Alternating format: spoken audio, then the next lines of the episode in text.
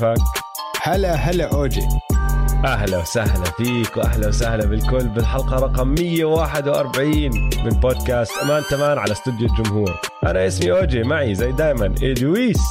هلا والله البودكاست مان تمام مغطي عالم الان بي اي بالعربي كتير متحمس وكتير مشتاق للبودكاست. كثير زمان عنك إدويس. كأنه صلنا يعني صلنا أسبوع بس واحد. ماخذين off بس آه، جد حاسس إنه في نقص في حياتي كان. إنه يوم الأربعاء آه. الماضي آه. هيك كان ف... ما عندي شيء أسويه. إيه كيف؟ كل, ع... كل عام وأنت بخير اولا يا إدويس كل عام وأنت بخير. ما عيطت علي ولا عيطت على مستمعين ما عيطت. صحيح ما عيطت عليك. شفتك قبل قبل ال new year شفتك السنة الماضية يعني. السنة الماضية بالضبط. كل عام وأنت بخير وكل عام والجميع بخير. آه، صح اللي أنت بتحكيه واللي بزيد من الطين بلة بهذا الموضوع إنه كتير صار بعالم ال NBA هذا الأسبوع أو الأسبوعين الماضيين كتير صار بعالم ال NBA فيعني حلقة مشيقة راح تكون حلقة راح نحكي فيها عن الماضي والحاضر والمستقبل واللي راح نعمله يا دويس راح نبدأ بفقرة آه، هي أشياء تعلمناها بال 2021 بعالم السلة. راح يكون ملخص للترندات والأمور اللي تعلمناها من عالم السلة إيش استفدنا من الام بي اي لناخذ للمستقبل. بعدين راح نحكي عن اكمل موضوع بالحاضر صاروا هالاكمل أسبوع وبعدين راح نتطلع لقدام ونحكي عن آه، طلباتنا أو الأشياء اللي بنتمناها لكل فريق. لكل فريق. ما راح نفشق ولا فريق راح نمشي بال 30 فريق على السريع. طلب طلب أمنية أمنية عشان ما يطلع لنا ولا حدا زعلان يحكي لنا ما حكيته عن فريقي. عن ال 30 رح نحكي. آه آه. يعني يعني حلقة دسمه اليوم. نبدأ عشان بدنا نعود يا أخي لازم نعود صح. للجماعة. قعدنا أسبوع والله حق. عملنا حلقة فبدنا نعود نعود كل شيء. نعود لحالنا كمان لأنفسنا. إنه كان في نقص الأسبوع الماضي في حياتي. كان في نقص 100% فلازم حلقة دسمة هيك ثقيلة مثل المنسف. فهمت علي؟ نبدأها على بياض تعرف كيف؟ بالعام الجديد أو بالعيد المنسف أكلة أردنية. زاكية كتير.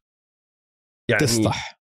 تسطح بالضبط. هي الكلمة الصح. إنه بعد ما أنت تشمط صحن منسف أو صدر منسف آه. يعني لازم تنام. آه, آه فيها نومة بعدين. فيها نومة على طول. حتى لو كنت هلأ صاحي من النوم وأفطرت على منسف راح ترجع تنام. ما فيها راح أكمل شغلي بطريقة مفيدة وراح أكون إنسان نشط وراح يطلع ويعمل. لا هاي فيها لا انسى. coma food coma على طول. آه كنسل أي مشاريع عندك بعديها كنسل أحسن لك عشان ما في أمل. ما في أمل. مرة حلقة اليوم قصة... حلقة المنسف يعني.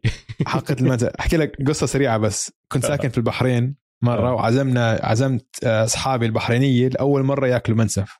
ففي واحد بحب الأكل وهيك. طويل هو. شخص يعني هو طويل مش كبير بس طويل. آه. فحجمه كبير.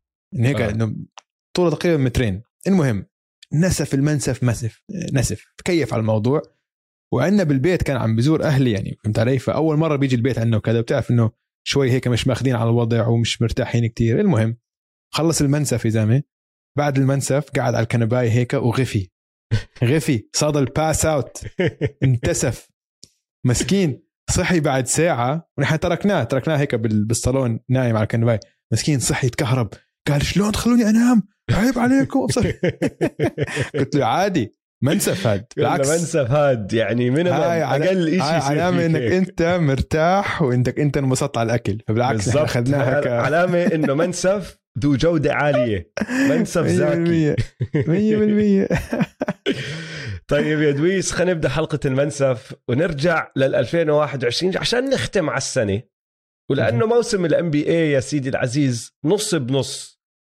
ما بيبدأ يعني وخصوصا هاي السنة كان شوي حتى ملخبط. آه، ما بيبدأ مع بداية السنة وبينتهي مع نهاية السنة. هو بادي مع شهر عشرة بالعادة وبخلص بشهر ستة. صار في أكمل تغيير هاي السنة. فاللي راح نسويه إنه نحن راح نطلع على السنة بشكل عام من بداية 2021 لل 2020 وراح نحكي عن اكمل شغلة تعلمناهم بهاي السنة. مش معناته الموسم الماضي نص الموسم الماضي ونص الموسم الحالي وراح نمشي فيهم وحدة وحدة.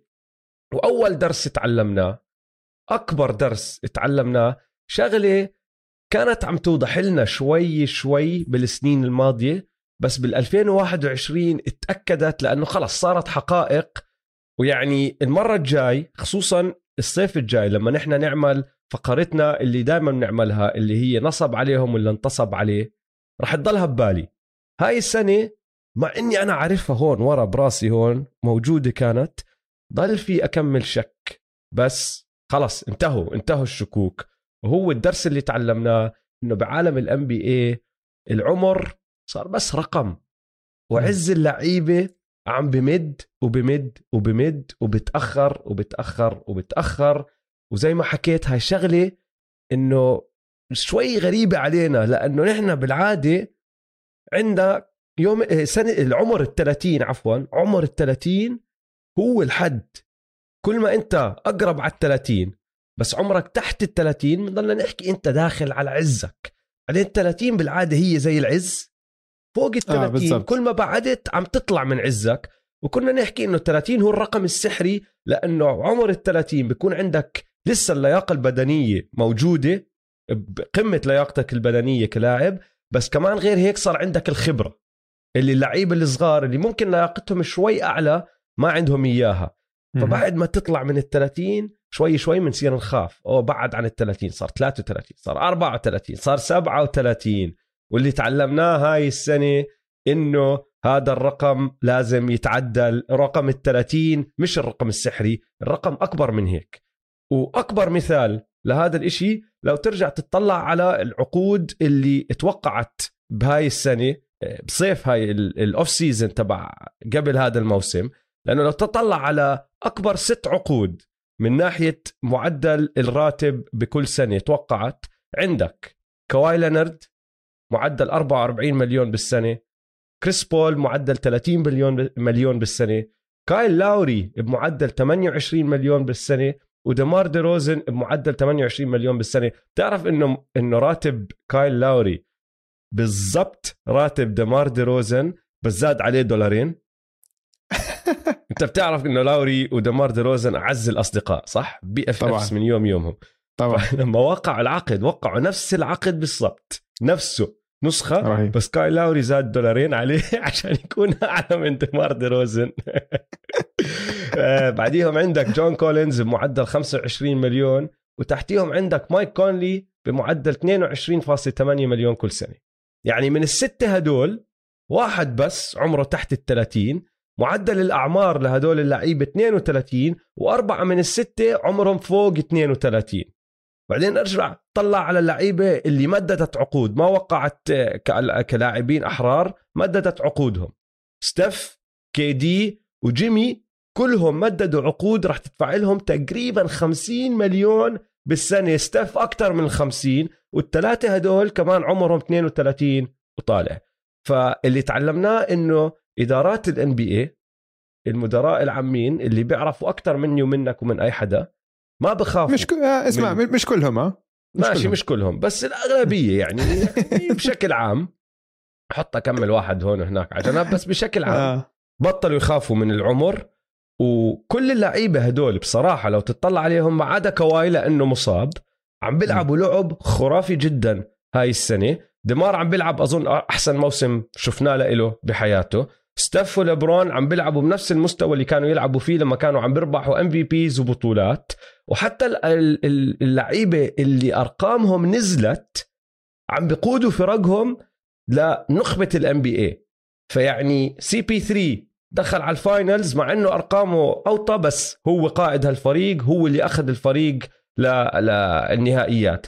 كايل لاوري هيو عم بيعمل شغل ممتاز مع الميامي هيت. مايك كونلي عم بيعمل شغل ممتاز مع اليوتا جاز. يعني راح أستغرب كتير إذا ولا واحد من هدول اللعيبة اللي ذكرناهم بكون بالنهائيات بال 2022 يعني إذا صارت هاي الشغلة معناته ملواكي فازوا الشرق وفريق زي ممفيس أو الناجتس وصلوا ال finals بالغرب. لأنه غير هيك إلا ما يكون في واحد فيهم بال finals. لازم. درسنا الأول العمر بعالم ال NBA أو العز بعالم ال NBA عم بمد والعمر ولا إشي غير رقم يا أخي. رقم. 100% زي نحن كمان. OG. وصلنا النص الثاني من الثلاثينات. بس بعدنا بعزنا. البودكاست لساته بعزه. آه، ولو بدك تطلع حتى برا عالم ال NBA يعني توم بريدي أكبر مثال خارج عالم ال NBA هذاك مش طبيعي. هذاك عم بتحس عم. بيصير أسرع. انسى إنه ما عم بنحدر عم بيصير أسرع. بكرة القدم عندك كريستيانو رونالدو. لساته عم بقمة لياقته آه. شيء غير طبيعي فبقى أظن اللعيبة كلها عم تعتني بنفسها أكثر وأكثر آه آه. فهمت علي؟ وبدها تمد بدها تمد آه، مسيرتها قدر المستطاع ماخذين الشغلة بجدية أكثر وبصرفوا مصاري أكثر وحواليهم علم أكثر دكاترة ومدربين وعلم ال- الرياضة كله تطور أصلا إنه عم بيسمح لهم يعملوا هيك. وإذا أنت ماخذ الموضوع الجدية احم لوكا إذا أنت ماخذ الموضوع الجدية تقدر تمد عزك. فهذا كان الدرس الأول. الدرس الثاني اللي تعلمناه هاي السنة يا دويس هو درس قديم جدا بس بنضل ننساه. كل سنة بصير حركة ولخبطة بالان بي اي وبصير أكمل صفقة هون هناك وأكمل لاعب حر هون هناك.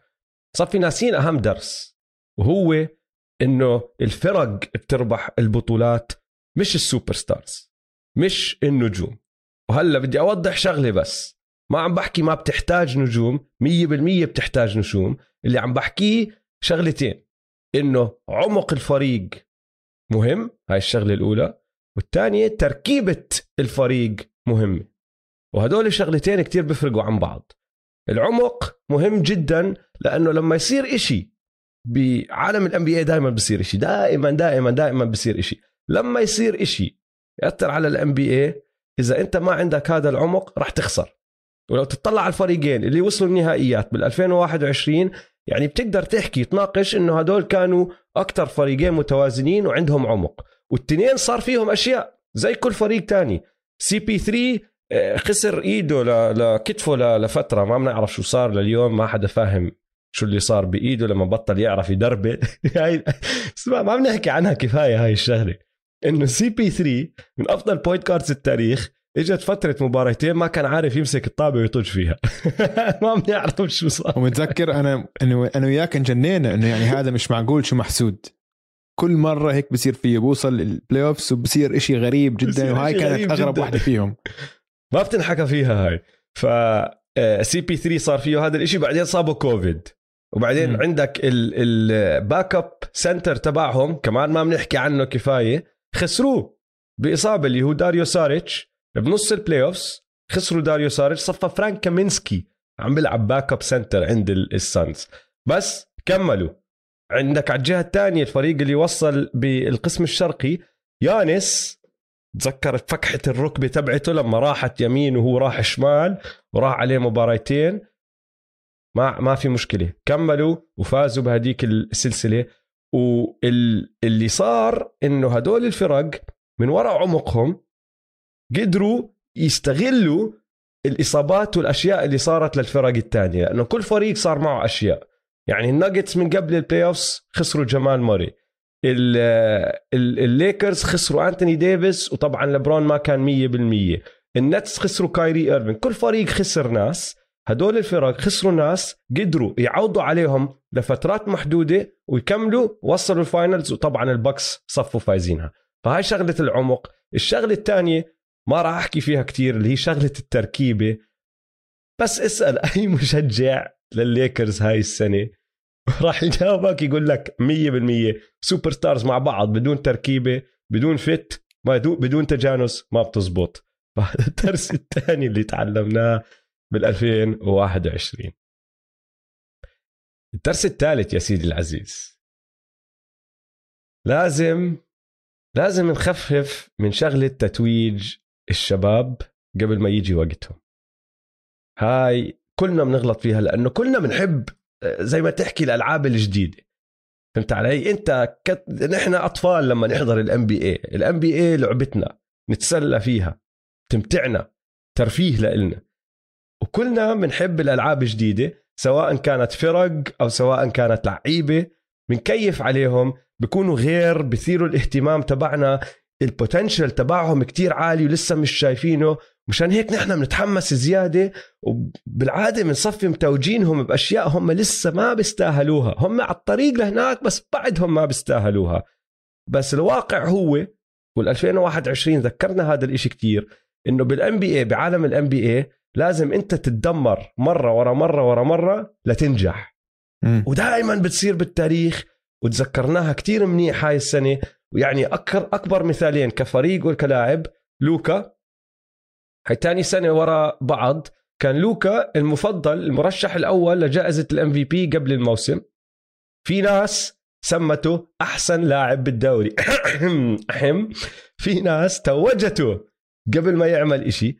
بس بالصراحة اللي اللي عامله لوكا لحد هلا قد ما هو مبدع قد ما هو رائع لو تطلع على الورق ما طلع ما طلع عن الدور الأول. ماشي كان عنده أداءات خرافية جدا أشياء حلوة كتير بس بالعادة بخسر.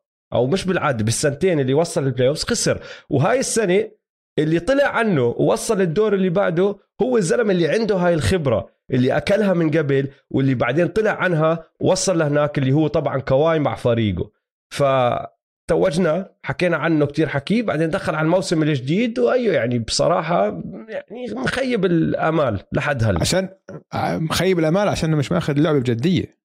حكيناها من قبل إنه يعني هذا أنا باعتقادي لما شفت اللي شفته منه ب ضد ال... ضد ال Clippers بال playoffs كان قمة كرة السلة. ما بعرف إذا في حد بال NBA الحالي بيقدر يسيطر على المباراة مثل ما هو كان مسيطر على المباراة. أنا بعديها حكيت إنه بالنسبة لي هذا أفضل لاعب بالان بي اي واللي شفته هذا كان أفضل أداء شفته للاعب بمباراة بسلسلة. كان مش طبيعي اللي عم بيعمله كان عم بيلعب واحد ضد خمسة. ما كان لهم أي حل. الوحيد السبب الوحيد اللي ما اللي ما فازوا هو عشان هو لياقته هامله وكان يتعب بالكوت الرابع. هذا السبب الوحيد. بس هاي بتربط في... بالنقطة. ما بنقدر نتوجه ليعمل.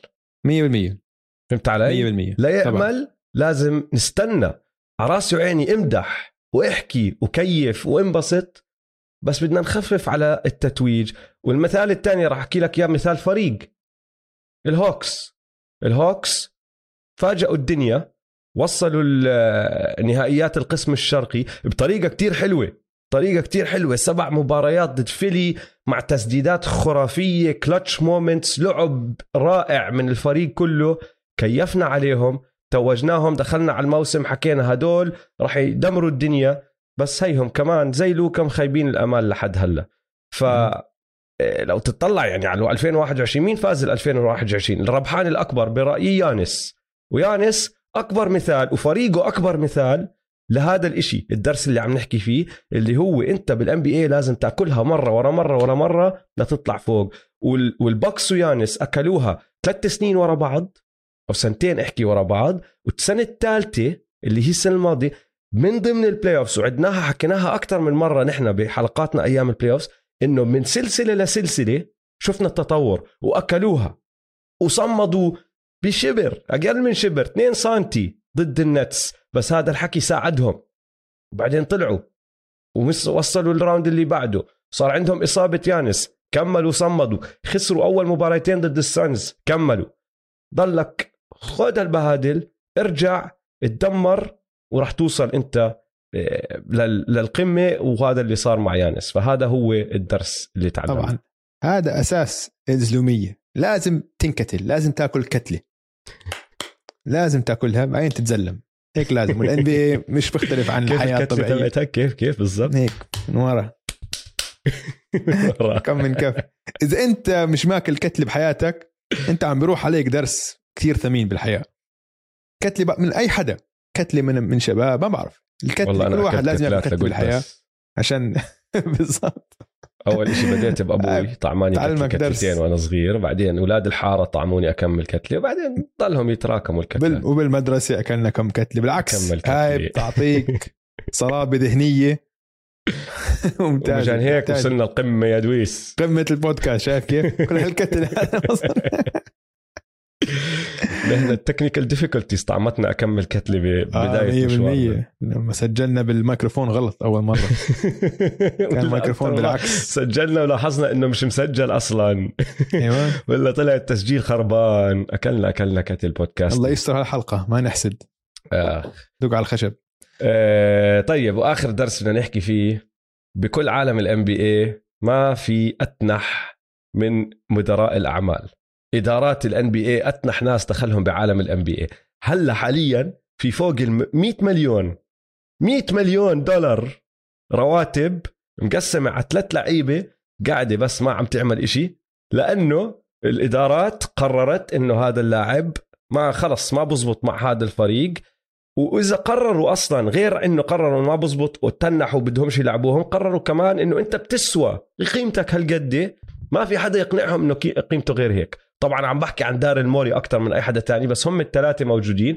وبصراحة كان نقدر نزيد عليهم كمان 35 مليون لولا كوفيد أقنعوا أقنعت آه، البروكلين نتس إنه يرجعوا كايري اللي المفروض يرجع اليوم الليلة للعلم المفروض أول مباراة لكايري. هيك بيقولوا. يمكن كمان كلاي يرجع قريبا. ف... كلاي يوم الأحد بيقولوا إن شاء الله. والله يمكن آه, آه. الخم... آه الأحد الجاي؟ آه. مش عارفين لسه بس حكوا إنه الجمعة راح يحكوا إمتى راح يرجع بس المفروض الأحد وكايري مفروض الليلة يوم الأربعاء بالليل. فما طيب. في بعالم ال NBA أتنح من الإدارات. لا تحكي لي لا لعيبة ولا إعلام ولا سكيب بيليس ولا حدا. اسمع. أتنح ناس بعالم ال NB A الإدارات. ترى اسمع اللي مش فاهم شو أتنح يعني عنيد. ما في أعند أعند. آه آه. عشان أظن أتنح كلمة أردنية كتير. أعند. أظن أعند, أعند. ناس. آه. لما تدخل بباله الفكرة ما في إشي بيطلعها منه. وخلص مقتنعين هم وبضيعوا مصاري على الفاضي. 100 مليون 100 مليون قاعدين عم بنصرفوا على لعيبة ما عم بيعملوا إشي. ما عم بيعملوا إشي. كيف؟ جميل جدا أوجي. جميلة جدا هاي الدروس اللي تعلمناها من 2021 أنا هلأ بدي أدخلك بالحاضر. خد خش جاهز؟ جاهز؟ آه عندنا أربع قصص أربع أحداث لازم نحكي عنها. تطورات خلينا نسميها. اللي صارت آخر أسبوعين لازم نحكي عنها. تمام؟ آه. أول وحدة. يا سيدي العزيز رح نبلش ب الملك. الملك يا اوجي ال podcaster المفضل تبعك واحد اسمه زاك لو صحفي و podcaster. أوكي؟ آه. في آه، تاريخ أظن 20 2 20 12 قال لك إنه شكله الملك أخيرا عم بنحدر مستواه هذا هذا مش زي سكيب بيليس هذول التخبيص. هذا زلمة كتير فهمان وشاطر. أوكي؟ وما فلما حكاها طالع والنازل. ما بطخ ما بضخش من مرة. بالعكس كتير فهمان. وتحليله للكرة السله من أفضل بال... بكل العالم. للعلم يا جماعة اللي ما سمع له أنا كتير تعلمت من زاك لو. هو بكتب مقالات وعنده بودكاست بيشتغل آه. ل ESPN البودكاست اسمه the Zach the Lowe Post لأنه هو اسمه زاك لو. the Lowe بس L O W E Post اسمعوا له. كتير كتير كتير فهمان بالسلة وأنا كتير تعلمت منه آه، بسنيني وأنا بتابع سلة فبنصح الكل يروح يسمع البودكاست هذا. بالضبط. فمن وقتها لبران صار معدله فعل لبران mode ال playoffs أوكي. وصار معدله 33 نقطة و10 rebound و6 assist من وقتها هذا صار له ثلاث أسابيع. لبران عم بكسر الدنيا عم بكسر الدنيا. طيب؟ حتى في شفت إحصائية رهيبة الصراحة. بتحط لك لبران بسن ال 17 لبران بسن ال 27 ولبران بسن ال 37 عشان هو كان عيد ميلاده للملك قبل آه كل عام وأنت بخير يا لبران كل عام وأنت بخير يا king. King أنا شايف أنا لابس اليوم تيشيرت جيش لبران جيش لبران فخلال يعني كل 10 سنين 17 27 37 معدله ثابت. basically 27 نقطة 7 rebound 7 assist ما هو إيش حكينا؟ إيش حكينا يا دويس؟ أول درس تعلمناه. بالضبط. إنه العمر مجرد رقم. مجرد رقم. 100% ولكن. أها. في ولكن. ولكن يا أوجي. الليكرز خلال هالعشر مباريات أربع انتصارات وست خسارات. ومن هدول الاربعه ثلاثة آخر يعني آخر آخر ثلاث انتصارات. فكان في فترة كان عنده انتصار واحد وست خسارات. آخر بآخر سبع مباريات. ف السؤال هو يا أوجي سؤال إلك. هل لبران صار good stats bad team؟ إيه. لا لا دويس أنت لابس التيشيرت بدك تزعل الجماعة. لا ليش؟ بالعكس. بالعكس عم بقول لك لبران عم كسر الدنيا بس لأول مره لا لا استنى استنى استنى ما عم تنتج بانتصارات. لا لا لا لا استنى استنى هذا سؤال فقط. هلا شوف لو بدك تاخذها على المعنى الحرفي ماشي. بس للي ما بيعرف لما واحد يحكي آه، مصطلح good stats bad team مصطلح معروف موجود بعالم ال NBA صار له مليون سنة ماشي. دائما في لعيبة بيكونوا عم بيلعبوا على فرق سيئة جدا بس أرقامهم الفردية كتير عالية. م. وبسموهم good stats bad team players يعني أكثر واحد أنا بتذكره هيك واحد اسمه مايك جيمس لعب مع الرابترز بآخر الألفينات 2007 2008 2008 9 بلكن حتى. يا أخي كان كل كل ليلة ما فيش حدا تاني على الفريق. فريق هامل كان يسجل اللي بده إياه يحط له 20 نقطة هون 21 نقطة هون 23 نقطة هون. بحياته ما حلم يعمل غير هيك. طلع من الرابترز ما بطل يلعب صار احتياطي. دائما في عندك آه، هدول اللعيبة وفي منهم بتصير هاي سمعته. م. يعني بصفي لاعب إنه خلص معروف آه، مين؟ جمال ماشبرن أظن كان هيك. آه وبس لا مثلا كمان زاك لافين كان هيك زاك. لافين غير بس زاك لافين غير الحكي عنه هاي السنة هاي السنة صار طبعاً. عنده فريق صار يفوز. آه. وهاي هي رح توصل لنقطتي اللي هي لا لبرون جيمس أكيد مش good stats bad team player لأنه لبرون جيمس عنده تاريخ عريق جدا جدا مع الأرقام هاي اللي مم. صار إنه فريقه عم بسوق فزي ما حكيت لك إذا بدك تاخذها حرفيا ماشي على راسي وعيني الزلمة عنده أرقام مذهلة بس فريقه ما عم بفوز كتير فحرفيا صح he's a good stats bad team player بس معنى good stats معنى مصطلح بشكل عام سلبي جدا وبنحط على ناس ما بيساعدوا فرقهم تفوز وأكيد ما بتقدر تحكي عن لبرون يا زلمة لبرون جيمس في في لقطة بالمباراة ضد الروكيتس لعبوها قبل كم يوم. انجنيت بال quarter الأول ماشي؟ طلع fast break لما ال rebound طلع fast break دخل اخترق على النص. زت no look طلع شمال زت no look على الزاوية. فا- فاضي ما بتذكر مين اللي قاعد عم يشوت بس مسكها لاعب الليكرز وشاتها. ما دخلت. wide open 3 ما في حدا حواليه ماشي؟ م. ضربت بال... بال rebound. حدا من الليكرز طشطش هون هناك نزلت للبرون جيمس. مسك الطابة زت كمان no look سلم. حطوا السلم؟ لا طبعا ما حطوه لأنهم الليكرز فكح السلم. رجعوا لموا ال rebound رجع لمها كمان مرة. أعطى ثلاثة no look والثلاثه أحلى من بعض. ال no look الثالث راح للزاوية الثانية شاتوا كمان three فكحوها. أخذوا الطابة الروكيتس طلعوا على الجهة الثانية وحطوا ال play حطوها. لبرون جيمس لما تطلع أنت على stat sheet بهاي الهجمة بنحط له ولا إشي. لا لا assists ولا rebounds لأنه حتى ال rebounds مش هو اللي كان عم بلمهم كانوا tip-ins عم بيجوا. ولا انح- انحسب له.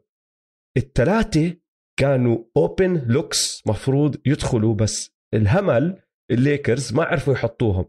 حرام. حرام يا أخي. حرام. طيب. follow up question زي ما بيقولوا. تركيبة الفريق. LeGM شو رأيك بأدائه؟ عشان. بصراحة هذا الشيء. الوحيد اللي لبران يعني فاشل فيه ما بف... فاشل وم- فاشل- وعم فاشل عم فيه. بخرب على حاله آه. لبران كان بسهولة ممكن يكون عنده بطولات أكثر هذا آه. الفريق المفروض يكون عم بينافس الفريق اللي كان عندك قبل مع كاروسو وكوزما و KCP كثير أفضل من أنت يعني اللي سويته بحركة ويستبروك هي هاي حركة لبران آه. لبران هو اللي جاب ويستبروك صح. يعني وليش ما وقعته معقول هو هالقد كان شايف تايلر هورتن تاكر هالقد مهم اللي يعني ما سووا صفقة كايل لاوري عشان ما بدهم يتخلوا عن بالضبط. تايلر هورتن تاكر بدهم ما سووا هي حركة ورا حركة هي مش حركة واحدة هي مش آه. بس. حركة ويستبروك هي حركة بادي هيلد هي حركة كايل لاوري هي حركة ديمار دي روزن إذا الإشاعات صح هي حركة راسل ويستبروك هي مليون حركة مليون مم. حركة ورا بعض حركة كاروسو فأنا بقول أظن جزء من ال legacy أو ذكرى لبران إنه الإرث تبعه. الإرث تبعه إنه لما يدخل على فريق هيك سوى بالكليفلاند وهلأ عم يسوي بالليكرز. كتير له سلطة على تركيبة الفريق وهاي كلاعب صعبة تسويها إذا أنت من اللعيبة. فهمت علي؟ في أمور عاطفية في ما بعرف إنه صعب كتير أنت تكون تنظر على اللعيبة بشكل منصف. وجد تحكي مثلا إنه لأ تيلر هورتن تاكر كتير عادي. واحد زي كاروسو بهمنا كتير أكتر. هاي بدها واحد GM بتطلع على الأرقام بتطلع على الاحصائيات وشوف التركيبة فهمت علي؟ فهاي عم بتخرب عليه عشان حرام هذا الفريق عم بيصير فيه. هلا أنا لسه عند إنه ما عم بقول إنه الليكرز طلعوا منها هاي السنة بس يعني لما يرجع أنتوني ديفيس أكيد في chance عشان عندك لبران وأنتوني ديفيس بس اللعيبة اللي حواليه عم بيصعبوا الأمور عليه كتير كتير كتير. أعطيك أعطيك نظرية. في GM واحد ما سمح له يكون LeGM لأنه هو الوحيد اللي بيطلع راس معه. طبعا. اللي هو بات رايلي بات رايلي عمل اللي بده يعمله. آه. وبالعكس حركة آه عبقري عبقرة عبقرية حركة عبقرية اللي سواها لما جاب لبرون وجاب كريس بوش وعمل ال big 3 تبع ميامي وكل هالأمور هاي. وما عمرك سمعت هاي القصص. حتى لما لبرون ما كان حابب إريك سبولستر تذكر لما بدوا ميامي أول موسم آه. لهم؟ ما كان بده إياه. ما كان بده إياه وكان في الحركة العلنية كتير لما شمطوا كتف وهو عم بيطلع على time out وايش كان سجلهم؟ 11 انتصار 10 خسارات أو 10 آه، انتصارات كانوا 11 خسارة شيء هيك. كانوا around 500 بالضبط. ما قبل. وقال له لا هذا بضل معنا. ولليوم سبولسترا موجود لأنه بات رايلي عنده الوزن. بعالم ال NBA إنه يطلع له هيك لأنه فاز. وين وين ما بدك تفوز بعالم ال NBA بأي منصب بدك إياه هو فاز. the godfather صح هيك كان المفروض هيك كان المفروض يكون مالك جونسون آه إلهام. بس ماجيك اللي... جونسون شخصيته كتير غير عن شخصية بات رايلي الغريب اللي كيف مرة واحدة اللي مرة واحدة كيف قال لك اي آه resigned وما حكاش آه. للمدير تبعه لمالكه الفريق. غريب. بس هلا وين النظرية؟ اللي اللي أنا بدي أوصل لك فيها. انسى هالأربع سنين اللي قعدهم بميامي ماشي؟ م. قعدته بكليفلاند السبع سنين من 2003 لل 2010 اللي قعدهم بكليفلاند قبل ما ينتقل من كليفلاند يروح على ميامي ماشي؟ م. هم اللي شكلوا فكرة ل GM ياو من صح. وراهم صفى هو عم بيعمل كل اللي عم بيعمله. ليش؟ لأنه قعد سبع سنين الكل عارف من بعد رابع خامس موسم له إنه ما في حدا بيطلع. يعني بال 2008 كان هو أحسن لاعب بال NBA ممكن آه. حتى تحكي لي 2007 2006 حتى. فهمت علي؟ مع إنه كوبي كان لسه موجود بس خلص صارت الناس تعرف لبرون جيمس أنت أحسن لاعب بال NBA وما عملوا إشي. الكليفلاند كابز ما ساعدوه.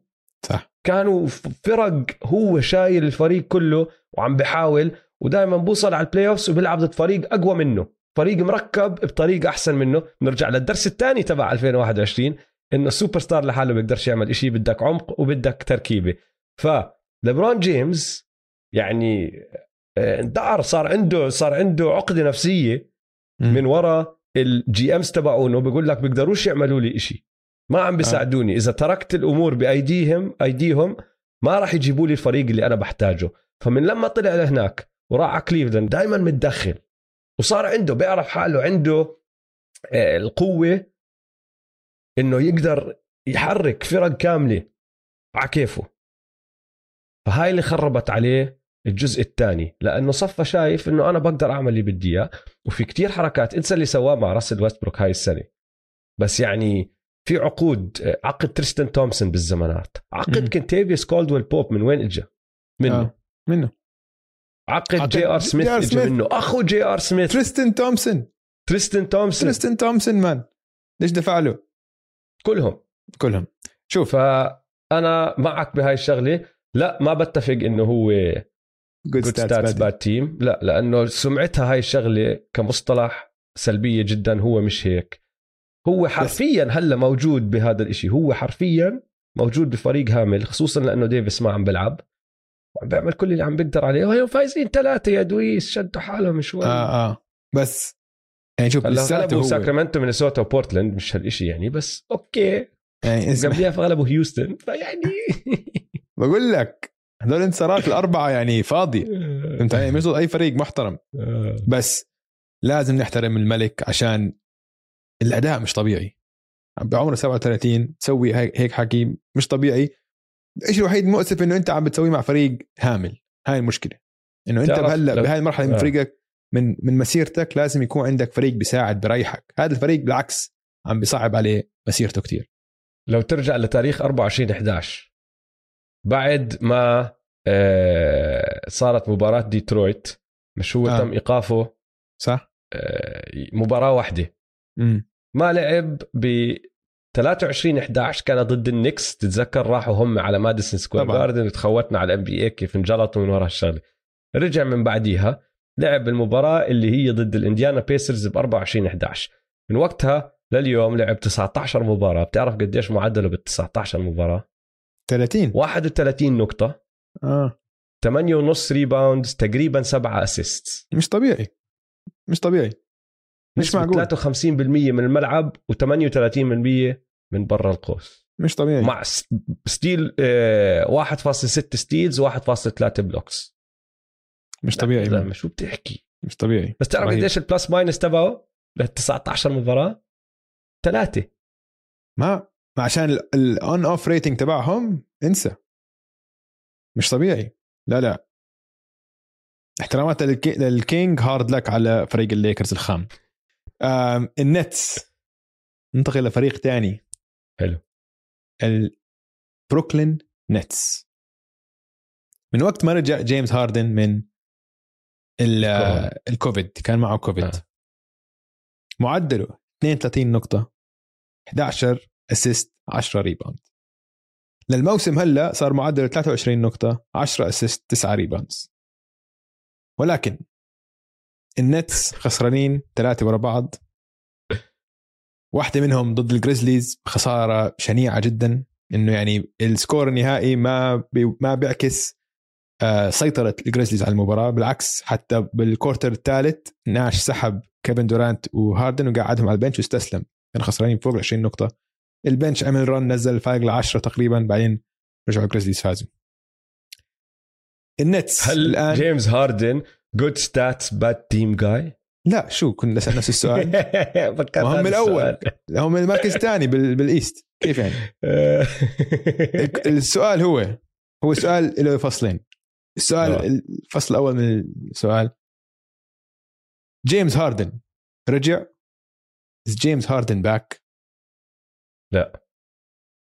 ليش بس الأرقام بتقول لك 32 11 و10 man آه، ما راح أحكي لك ما تحسن. هلا اسمع هو اللي. بيضحك بالموضوع شو صار؟ جيمس هاردن لما رجع آه، بأول مباراة له بعد الكوفيد ماشي؟ كانت ضد الليكرز. آه وبدع. وبدع بس مين كان عم بيلعب معه؟ أحكي لك. starting five آه ولا بروس براون باتي ميلز نيك كلاكستون دي أندري بمبري ومعهم جيمس هاردن. على الاحتياط كان عندك جيمس جونسون لانكستون جالوي جيفون كارتر بليك جريفن وبول ميلساب. الفريق كان متدهور آه، إصابات كورونا وبروتوكولات وكل هالأمور هاي. شو اللي صار بهاي المباراة يا دويس جيمس هاردن لعب بطريقة جيمس هاردن القديم. كيف؟ كيف؟ كيف؟ طبعاً. كيف؟ كيف؟ أخذ 17 free throw 25 تسديدة من الملعب وثمان ثلاثيات. حط 36 نقطة 10 rebounds 10 assist فجيمس هاردن ارتاح. المباراة اللي بعدها كمان دورانت ما كان عم بيلعب فيها. رجع لعب بهاي الطريقة. فخش بشويه flow فاهم شو قصدي؟ يعني المباراة اللي بعدها خليني أحكي لك. أخذ آه، 25 تسديدة تسع ثلاثيات خمسة بس free throws هاي المرة. ما أخذ free throws كتير بس 15 assist كان عنده. حط 39 نقطة مع 15 assist و8 rebound ال starting five تبعونه رجع عليهم باتي ميلز نيك كلاكستون دي اندري بامبري وبروس براون. وبعدين من الاحتياط كانوا كلهم هدول الأسامي اللي ما حدا بيعرفهم. دورانت ما عم بيلعب وطبعا كايري ما عم بيلعب. أه، الدريج ما عم بيلعب. يعني في كتير كتير كتير أسامي ناقصة. فجيمس هاردن خش أكثر بال flow وكملت معه. هلا صار راجع دورانت لاعب ثلاث مباريات إذا أنا مش غلطان من بعد هاي ال run وخس- آه فيلادلفيا الكليبرز وممفيس لعب فيهم الثلاثة دورانت. جيمس هاردن لسه شغال. ال- ال free ال field goal attempts نزلوا من 25 و25 ل 20 22 آخر مباراة 14 آخر مباراة حط فيها 19 نقطة. يعني نزلوا ارقام هو لحلح بس. شاف حاله مسيطر مش أكثر من هيك. فممكن اللي يكون صاير نفسيا ارتاح شوي. لأنه جيمس هاردن ما في حدا بيقدر يقنعني بالدنيا كلها إنه مش سائل بالعالم. جيمس هاردن كتير بقرأ وبسأل وبسمع وكل هالأمور هاي. حتى لو ما ببين عليه مش زي دورانت طالع على تويتر ونازل بكل حدا بس جيمس هاردن بت بتأثر من حكي الناس. وهداك المباراتين لحلح كتير صمدت معه. ففي إشي تساعد فيه في إشي أكيد 100% بس ما عم بحكي لك رجع 100% لأنه لما تطلع عليه على الملعب مع إنه صار في عنده اكمل حركة هون هناك هيك هيك آه، بذكروك بجيمس هارد القديم مو نفس اللاعب. مو نفس اللاعب. بعده دب. دب. بعده آه. أبطأ. بعده آه. مرات لما يوصل على ال rim بيستصعب ال finishing حوالين آه. الناس. هاي الأمور ما تغيرت. لا مبين. بس مش معناتها ما بيقدر يكون مؤثر. صح. الفحص العيني لسه موجود. مبين إنه لسه, لسه لازم ينحفله 10 كيلو. طيب أنت جبت سيرة الشق الثاني من السؤال كيفن دورانت. آه. حاليا عم بلعب أكثر عدد دقائق عم بلعبها من 8 سنين. صح. من أيام ما كان ب OKC. كشاب صغير. قبل ال Achilles. قبل ما يمزع ال Achilles تبعه. فيعني إشي بخوف اللي عم بيسووه مع KD عم بيلعبوه هالقد فالسؤال هو هل كيفن دورانت ندمان على حركة بروكلين؟ ويجي لا. مع جيمس هاردن لا. لا. اللي لا. اللي جيمس هاردن الدب وكايري اللي مش موجود. لا. مش, مش ندمان. ندمان؟ أحكي لك ليش مش ندمان. برأيي طبعا أنا ما بعرف ما بحكي مع كيفن دورانت. أنا بس بعرف من كل شيء بقرأه وبشوفه كل هالأمور هاي. آه. كيفن دورانت على مهمة.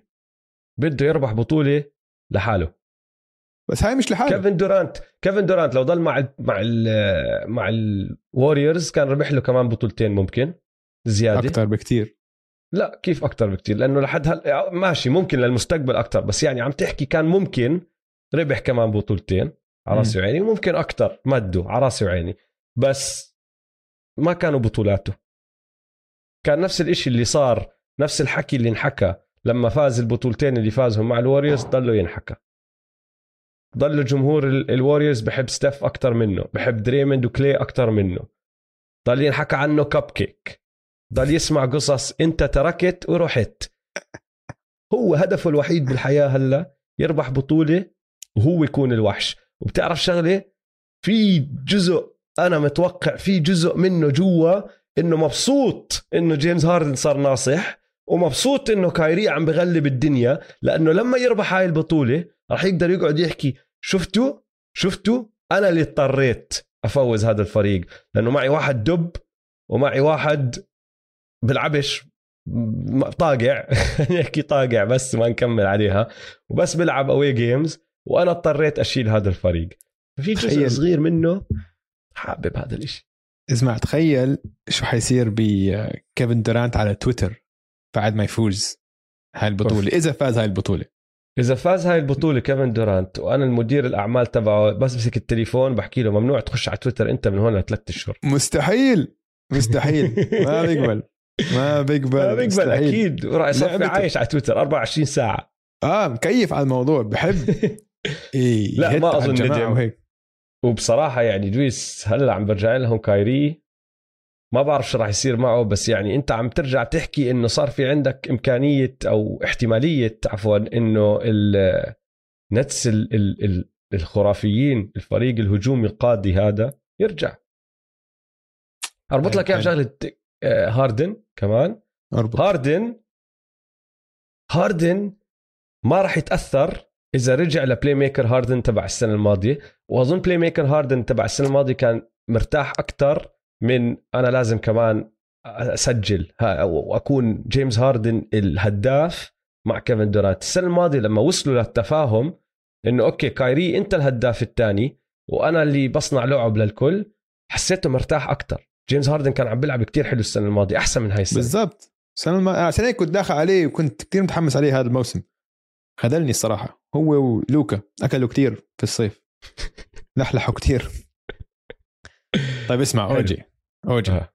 بدي إياك تعطيني موسيقى الكاوبوي. موسيقى الكونغ فو كاوبوي. طيب. بدي أحكي لك قصة. طيب. كونغ فو كثير غير عن الكاوبوي للعلم. أنت عارف شو عم بحكي. هاي القصة اللي فيها اللي فيها واحد بصفر. عرفتها؟ عارف شو قصدي؟ اللي فيها واحد بصفر طيب؟ تمام. كان عندنا ملك في الشمال. كان مخلص للشمال. عانق البرد حب البرد مع إنه هو من لوس أنجلس. وضلوا في الشمال ودفع ضرائب زيادة كمان. وضلوا مخلص للشمال. بعدين في ليلة ما فيها ضوء قمر. مدير أعمال واحد اسمه ماساي خانه وباعه وراح على فيغاس وتجوز واحد اسمه كواي لينارد دمار كسر قلبه. طبعا عشان فصلتوه مع أعز صاحب له اللي هو كايل لاوري. وكابتن الفريق مش أي واحد. ومسكين نفوه لآخر الدنيا. اللي بلد اسمها سان انطونيو ولا حدا سامع فيها بالدنيا. لآخر آخر ضواحي ال NBA كل حدا فكر ان مسيرته انتهت. بس هناك في آخر الدنيا في أواخر أراضي ال NBA في منطقة اسمها سان انطونيو التقى في عجوز عجوز اسمه مستر مياجي قصدي مستر بوبوفيتش. وبهدول ثلاث سنين اتدرب ليلا نهارا اشتغل على لعبته. صار playmaker أفضل بكثير. صار passer أفضل بكثير. بس ضل متمسك بأساسيات ال mid range لأنه هو مخلص للعبة. ما بيخون اللعبه وما باع لعبه لل analytics وشباب الثلاثيات. اليوم معدله 27 نقطة 5 rebound 5 assist بشيكاغو بولز. عم بسدد ثلاثيات. برجل واحدة يفوز ب buzzer beaters. ومرات double team بيعمل لك double pump من ال corner وبيستخلك ثلاثية تانية بالليل اللي بعديها بالضبط. طبعا عم بحكي عن ديمار دي روزن الملك من الشمال. هلا رجع وصار الملك بالرابع.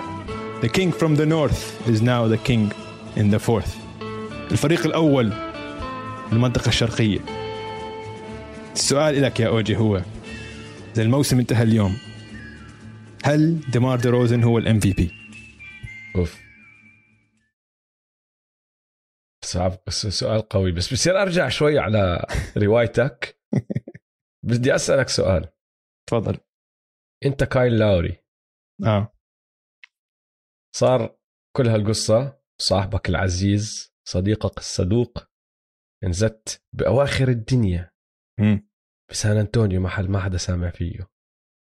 وانت ربحت منها بطولة. لو كايل لاوري بتسأله اليوم ترجع بتعيد هاي الحركة بيقبل ولا لا؟ لو لو كايل لاوري انحكى له اليوم مساي دخل لعندك قبل ما يعمل trade كواي لينرد وقال لك انت عندك الصلاحية تحكي لي لا بس انت عارف شو صار. ما بتعرف شو كان صار مع ديمار بس انت عارف شو صار مع كواي لينرد تقبل بال trade ولا لا؟ شوف هذا السؤال أول شيء يعني مستحيل الواحد يجاوبه. أول شيء ما بنقدر نرجع ب- في الزمن. ما بنقدرش أنا للأسف. عم بسألك لحد الآن يا نقدرش نرجع بالزمن. سؤال افتراضي سؤال افتراضي. أنت هلأ مخ كايل لاوري أنت عليك أنت عندك الصلاحية بأكملها تعمل هذا القرار. أنا عارف شو عم تحاول تعمل. أنا عارف شو عم. تحاول تعمل. بدي لا بدي أعرف بدي أعرف منك لأنه أنت صار لك سنتين ونص بهذا البودكاست بتضلك تحكي لي عن حركة مساي. أنا موقفي واضح جدا. ولا بفكر فيها. عم- بعملها برجع بعيد الحركة ماشي. هيك. لأنه ماشي. قمة ال 2019 مستاهلة كانت. بس أنا بدي أعرف منك أنت يا دويس آه، مخ كايل لاوري. اسمع. انت انت بس- أنت عارف إنه مع دمار ممكن تنافسوا ممكن لا. ممكن تربحوا بطولة ممكن لا. كل إشي ممكن كل إشي وارد بس ما في إشي مضمون. أو البطولة وال2019 تحكي لمساي اعمل trade ولا ما تعمل trade جاوبني نعم أو لا. القصة مش عن لاوري أو يا عن زلمة لا. تتجنبليش القصة السؤال عن- جاوبني السؤال خلينا نحكي عن ديمار دي روزن. رح. نرجع لدمار رح أنت نكمل دمار. موقفكم موقفكم أنتوا يا رابترز موقفكم أنتوا ما بعرف كايل لاوري شو بفكر. يا أخي أنا. أعطيتك صلاحية تكون كايل لاوري. ما بفهموش. كا... ما بفهملوش كايل لاوري دويس محل بس- كايل لاوري بتوقع لا لي أنا. بتوقع إنه هو شخص أخوان. مخلص. شخص مخلص. أخوان. بتوقع هيك إنه هو شخص مخلص.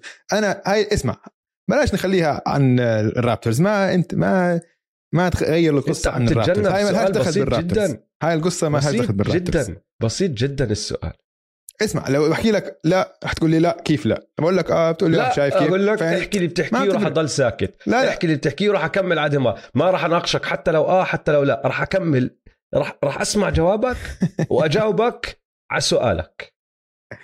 جاوبني على سؤالي أول بعدين بجاوبك على سؤالي. لا جاوب جوابك وأنا راح أكمل بس على سؤالك، سألت لأنه السؤال سؤالك الأول. يصير فيه نقاش بعدين. كمل. أنا سألت السؤال أول. بس نخلص هذا يا السؤال. أخي أنت كلمتين. كلمتين كلمتين. نعم أو لا؟ وراح نكمل. لا. بتعمل تريد ولا ما بتعمله؟ لو لو كايل لاوري؟ لو أنت كايل لاوري. آه. أنت أنت دويس. دو أنت أنا محل دويس؟ كايل لاوري. أنت دويس محل كايل لاوري. أنت صرت مخ كايل لاوري. بتعمل trade ولا ما بتعمل trade ما بعملها. دمار صاحبي؟ المفروض اخون صاحبي عشان آخذ خاتم ما بعملها.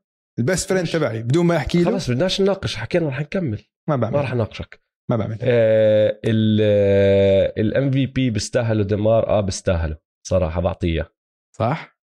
لأنه اليوم أنت عم تحكي معي يوم الأربعاء خمسة واحد هم حاليا الأول بالقسم الشرقي فوق النتس. هات نشوف سجلهم بالضبط قديش عشان ما أغلط. حاليا يا سيدي العزيز سجلهم 25 انتصار و10 خسارات يعني رابع على ال NBA. لأنه عندك ال Warriors وال Suns ربحانين 29 آه، مباراة والجاز ربحانين 27 آه رابع على ال NBA آه. بس الفرق الكبير إنهم داخلين ما كانوا بهال ما كانوا داخلين بهالتوقعات. أنا أولهم بعترف أكثر من. مرة اعترفت. قلت لك ولا حتى تخيلت إنه يوصلوا هالمحل اللي هم موصلينه. والسؤال اللي كان اللي كنا عم نسأله لبعض بداية الموسم اللي هو مين الألفا؟ حتى في مرة أنا وياك حكينا دمار الألفا وزاك لافين الألفا بس alpha A alpha B وضحت الأمور الألفا دمار ال beta ال second guy تبع الفريق هو زاك لافين.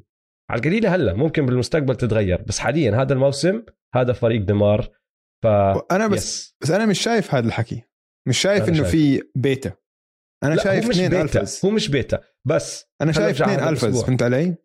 عشان في كثير مرات الأسبوع في كثير مرات بال game آه بيقول لك إنه حتى بأوقات الكلتش زاك عم بيستلم يعني إنه جد عم عم بيطلعوا على ال matchups وعم بيقرروا حسب ال matchups مين عنده matchups أحسن فهمت علي؟ ولا حتى عم بياخذوا أدوار إذا زاك فاتح ايده عم بيعطي مشوا الطابه لزاك إذا ديروزن فاتح ايده عم مشوا الطابه لديروزن فعم بيصير شيء كتير نادر بيصير بالان بي اي إنه عندك جد اثنين هم الألفا بالفريق. ما بعرف حتكمل بس لحد الآن هلا كم مباراة لاعبينهم 30 مباراة هيك شيء شكله هيك هم اثنين ألفاز.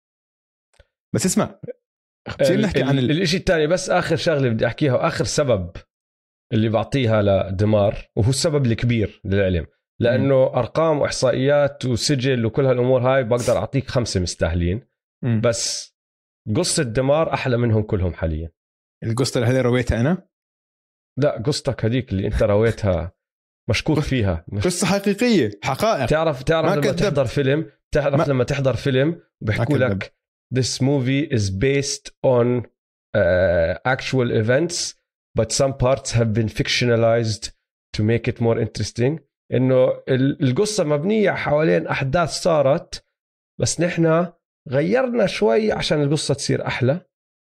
ما غيرنا اللي شيء. صار مع قصته. ما غيرنا شيء. هاي القصة كانت 100% صحيحة. ما في أي حقيقة غير آه، موثوقة موثقة. يمكن أهل سان أنطونيو ما يعجبهم. بعض ال... ما حبوا ما كيف حبوها كان؟ كيف كان؟ يقولوا لك نحن جماعة تيم دانكن. خمس بطولات ربحنا. تحكي لي ما حدا سامع فينا؟ كيف يعني؟ ما حد سامع بال- بالمنطقة بسان أنطونيو. ال S- ال Spurs مع- معروفين شوي آه. ف اسمع بس بصير نحكي عن هاي ال- ال- ال three الثلاثية برجل واحدة آه. هاي بتعرف إنه اللاعب 100% in flow flow هي أعلى قمة ممكن أي لاعب يوصلها أو موسي... peak optimal هذه موسيقى. peak performance كان بده إياها. كان بده تسديدة هاي. لهالدرجة كان عنده ثقة بنفسه وقتها وبلعبه وبقدراته. قال لك آه بس راح آخذ الثلاثية على رجل واحدة وأسدد. معقول؟ تعرف إنه ال- الثانية اللي بعد بيوم برأيي أصعب كانت من الأولى. بس هذيك كانت برجلتين. ب- double برجلتين هي بس عليه. اثنين كمان. على اثنين. away من الزاوية. بس وحتى أنا- أظن لو تطلع على ردة فعله ردة فعله بعد الأولى زي ما أنت حكيت لأنه كان كان متوقعها تدخل. بعد الأولى هو ما ك... ما استغرب. آه بس أنا الثانية الأولى طلعت كسرت مشاعره أكثر آه بس الأولى أنا كسرت كسرت مخي يعني. إنه أنت قصدك تعمل هيك إنه كان عم بيعمل dribble بهدوء وهو كان مقصود يعمل هيك. يعني مش طبيعي. رهيب. رهيب. king of the fourth هو متصدر كل الإحصائيات بال quarter الرابع بال NBA حاليا. أكثر نقاط كلتش كل حكي هذا بس ترى بتعرف لو تطلع أرقامه وتقارنها ب آه، أرقام مسيرته ما في عنده ولا career هاي غير نسبة التسديد من برا القوس. ولا إشي تاني career هاي عم بطلع عليه. 26.9 معدله معدله ال career هاي 27.3 rebounds خمسة وصل ستة بمسيرته. أربعة ونص assist وصل 6.9 الموسم الماضي. steal 0.9 طالع وصل 1.2 blocks موصل نص block بالمباراة هاي سنة 0.3 free throw percentage في أعلى. field goal percentage في أعلى. 3 point percentage مدمر الدنيا. مدمر الدنيا. يعني 36% هاي السنة أعلى شيء موصله مسيرته قبل هاي هذا الموسم بال 2017 18 31% yep. بس حتى ال attempts يعني أوطى. وحتى آه. ال three pointers made أوطى. بوحدة فهو- المباريات ناسي هي وحدة ولا باثنيناتهم؟ الثلاثية اللي سددها على ال buzzer هي الثلاثية الوحيدة اللي سددها بكل مباراة. آه صح. هلأ ال- ال- الحلو ما هذا بيزيد لك من حلاوة قصة دمار إنه مش إنه عم بدمر الدنيا كأرقام وإحصائيات بالنسبة لأدائه بس هو تحكمه. وإمتى بتيجي هالنقاط؟ وقديش أثرها؟ أنا بتذكر مرة حكيت لك شغلة. أنا بالنسبة لإلي شيكاغو وصلوا قمة اللي بيقدروا يعملوه. وهدول ال two buzzer beaters أكبر مثال لهذا الإشي. يعني لو التنتين ما دخلوا أنت عم تطلع على سجلهم وعم بتشيل انتصارين وبتزيد خسارتين. وشمطهم لتحت بال rankings. Yeah. بس التحكم اللي عنده إياه للي عم بيعمله بال quarter الرابع إشي خيالي خيالي مم. خيالي. ننتقل لفريق تاني عم بحلق الممفيس جريزليز. ممفيس جريزليز. كلياتنا شفنا إيش سووا لما جاء كان آه، مصاب. فازوا 10 من 11 مباراة. بعدين جاء رجع وكان عندهم مباريات قوية ضد السانز. الووريرز والنتس كلهم على أرض الخصم. وبعدين كان عندهم الليكرز على أرضهم. كل هدول المباريات جا مورانت كان أفضل لاعب على الملعب. ضد كل هدول الفرق الكبيرة. امبارح ضد كليفلاند. امبارح ضد كليفلاند طب هاي خلق إنه صارت مش طبيعية. جا مورانت إنه على الجهتين ضد كليفلاند على الهجوم وعلى الدفاع. بالضبط. جا مورانت سوبر ستار. كان عندك ال buzzer ضد السانز أو ال game winning basket يعني بآخر كم ثانية الهانك تايم بهديك البازر يا دويس. مش. الهانك زي تايم. اليوم. زي تاعت اليوم ال- ضد الكليفلاند. بس تبعت اليوم ضد كليفلاند احكي اسمع راح أعطي داريوس جارلاند حقه بشغلة. في شوية بوش اوف آه. شوية بوش اوف عادي سوبر بس ستارز بيطلع لهم. مشيها مشيها. سوبر ستار بيطلع له بالضبط. أنا معك. آه. تبعت فينيكس مدة ال- النطة تبعته المدة اللي قعد هو بالهواء. هاي شغلة كتير قلال اللي بتشوف عندهم إياها الهانج تايم مع التحكم بالطابة. يضل بالهواء يضل بالهواء ينزل كل حدا حواليه بعدين يحطها. مم. و- وترى إذا أنت بتلعب سلة مين ما يكون أي مستمع إلنا بس بيلعب سلة. نط وأنت طالع السلم نط استنى لتبدأ تنزل وبعدين حاول زد بعدين حاول شوت الطابة سدد الطابة. كثير صعب. كتير أصعب من وأنت طالع مم. النزلة. هو هيك سواها ضد فينيكس كتير خرافية كانت. 100% أم، بالنسبة لي هو All-Star 100% أكيد. على الأغلب حيكون أتفق. starter بيستاهل يكون إن شاء starter الله بيستاهل. يعني هو ستاف المفروض يكونوا هم ال guards آه. اظن بيستاهل. بالنسبة لي كمان هو من أفضل ال point guards بال NBA وممكن حيطلع كمان All-NBA إذا بضلوا على هذا المستوى. صح. ممكن يعني All-NBA second team في chance first team كمان. في فرصة يطلع first team All-NBA كمان. تخيل. جا مورانت سوبر ستار. فالسؤال هو. لك يا أوجي. حاليا هم الرابع بالويست الرابع بالويست فايزين معقول. قديش؟ ثمانية ورا بعض؟ آه. لا سبعة. ستة ورا بعض ستة ورا بعض أظن. مم. هل راح يضلوا بالمركز الرابع ويكون عندهم home court advantage بالأول round بال playoffs هذا هو السؤال؟ هذا هو السؤال. آه. فايزين ستة ورا بعض بتسجلهم 25 و14 يعني شوف بدي أرجع لك على حلقة التوقعات تبعتنا. امم حكيت لك شغلة أنا قلت لك ال dark horse تبعي تايلر جينكنز.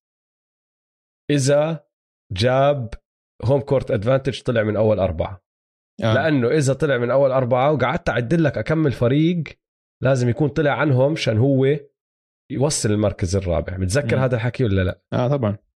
هلأ اللي عم بيصير هذا الموسم إنه كل فريق تحتهم لأنه ما أظن يطلعوا عن اللي فوقيهم. هلأ كل إشي وارد بس ما أظن يطلعوا ثالث لأنه ما أظن يطلعوا عن الجاز ولا السانز ولا الوريورز بتوقع هدلاك الثلاثة يضلوا فوقيهم. آه. فاذا هم بدهم يطلعوا رابع بدهم يغلبوا كل الفرق اللي حاليا تحتهم. وهدول الفرق كلهم عم بيعانوا من إشي. يعني تحتهم حاليا الناجتس. لسه عم بيلعبوا بدون جمال وطلع مايكل بورتر جونيور. المافريكس مكركبين مع إنهم فايزين ثلاثة ورا بعض بس مكركبين مش على بعضهم. الليكرز كل حدا بيعرف شو مشاكل الليكرز. كليبرز هلا طلع بول جورج وكواي لسه ما رجع. الله أعلم شو راح يصير فيهم. بعدين عندك التمبر وولفز الكينجز السبيرز التريل بليزرز وانسى باقي ال NBA فهل بيقدروا يتمسكوا بالمركز الرابع؟ أكيد بيقدروا يتمسكوا. وإذا في موسم هو الموسم ليعملوا هيك حركة هو هذا الموسم لأنه جد كل غير الثلاثة اللي فوق كل فريق عنده مشاكل. وأنا مش شايف سبب إنه يمنع إنه ال- الجريزليز اللي هم فريق كتير متكامل. كتير متكامل هذا الفريق. متكامل. هو deep. الفريق الرابع. وأنت حكيت واحدة من الدروس تعلمناها ب 2021 عن تركيبة الفريق. هذا فريق مركب صح. العناصر. وعنده سوبر ستار وعنده سوبر ستار وعنده عمق. وعنده عمق. وعنده مدرب. أنا من السنة الماضية عم بحاول أعطي أفضل جائزة أفضل مدرب لتيلر جينكنز. من السنة صح. الماضية. شاهد. عشان هذا الفريق مش مفروض يكون بهذا المستوى. يعني لو لو ال Grizzlies هذول كانوا بمركز 10 أو 11 ما حد بتفاجئ بيقول لك آه والله توقعت يكونوا كثير أفضل. لا خاصة بالفرق اللي قدامهم كانوا. ال ال كل الفرق الفرق اللي ذكرتها أنتم. فيعني فريق رائع فريق ممتع جدا. أنا أنا بالنسبة لي فريقي المفضل حاليا بال NBA أكثر فريق بتابعه أكثر فريق بحضره عشان جا.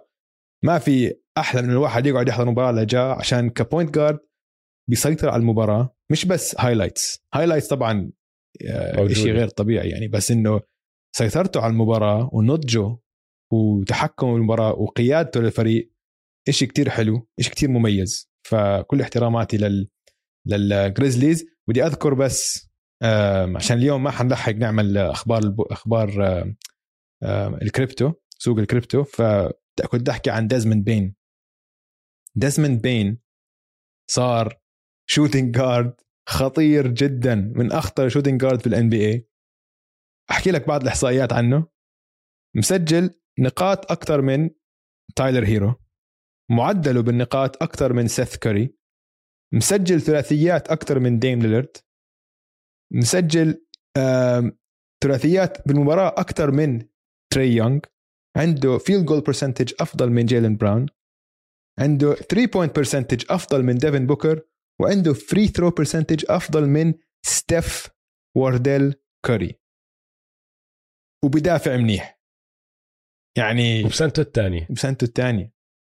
ماخذ قفزة قوية يعني. هو أكيد حينافس على لاعب أفضل لاعب أكثر لاعب متحسن.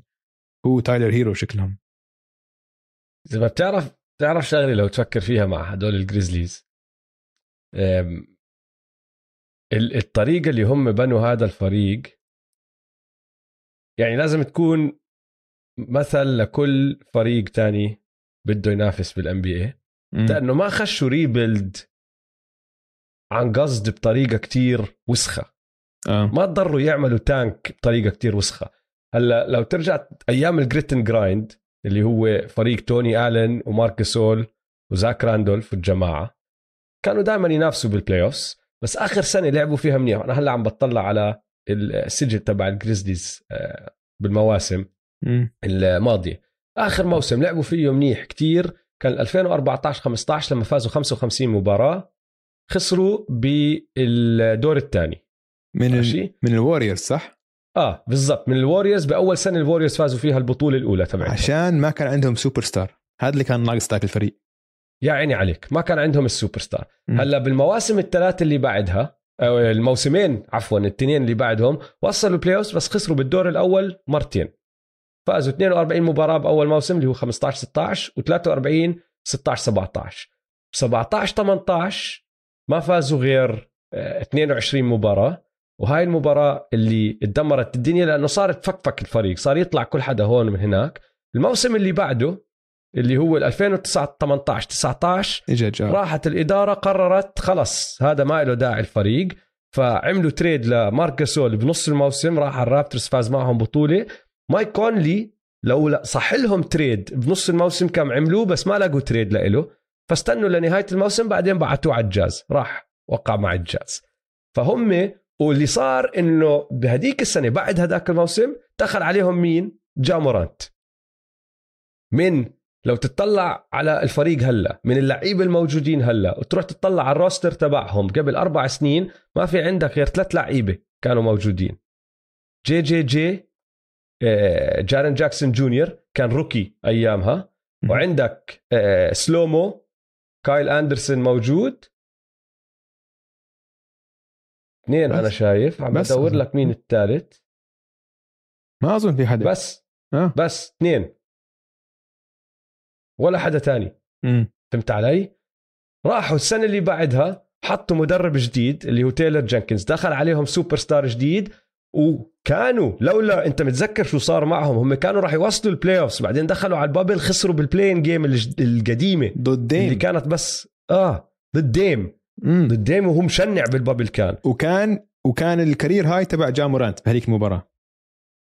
الموسم اللي بعده راحوا زادوا ديزموند بين زادوا زيفير تيلمان صاروا يزيدوا ناس هون هناك ووصلوا ال playoffs وقضوا على مين؟ على ستيف ستيف طلعوا هذا ستيف الموسم هيهم أيوة. حاليا رابع. يا أخي قصتهم كتير حلوة. رهيبين. كتير حلوة.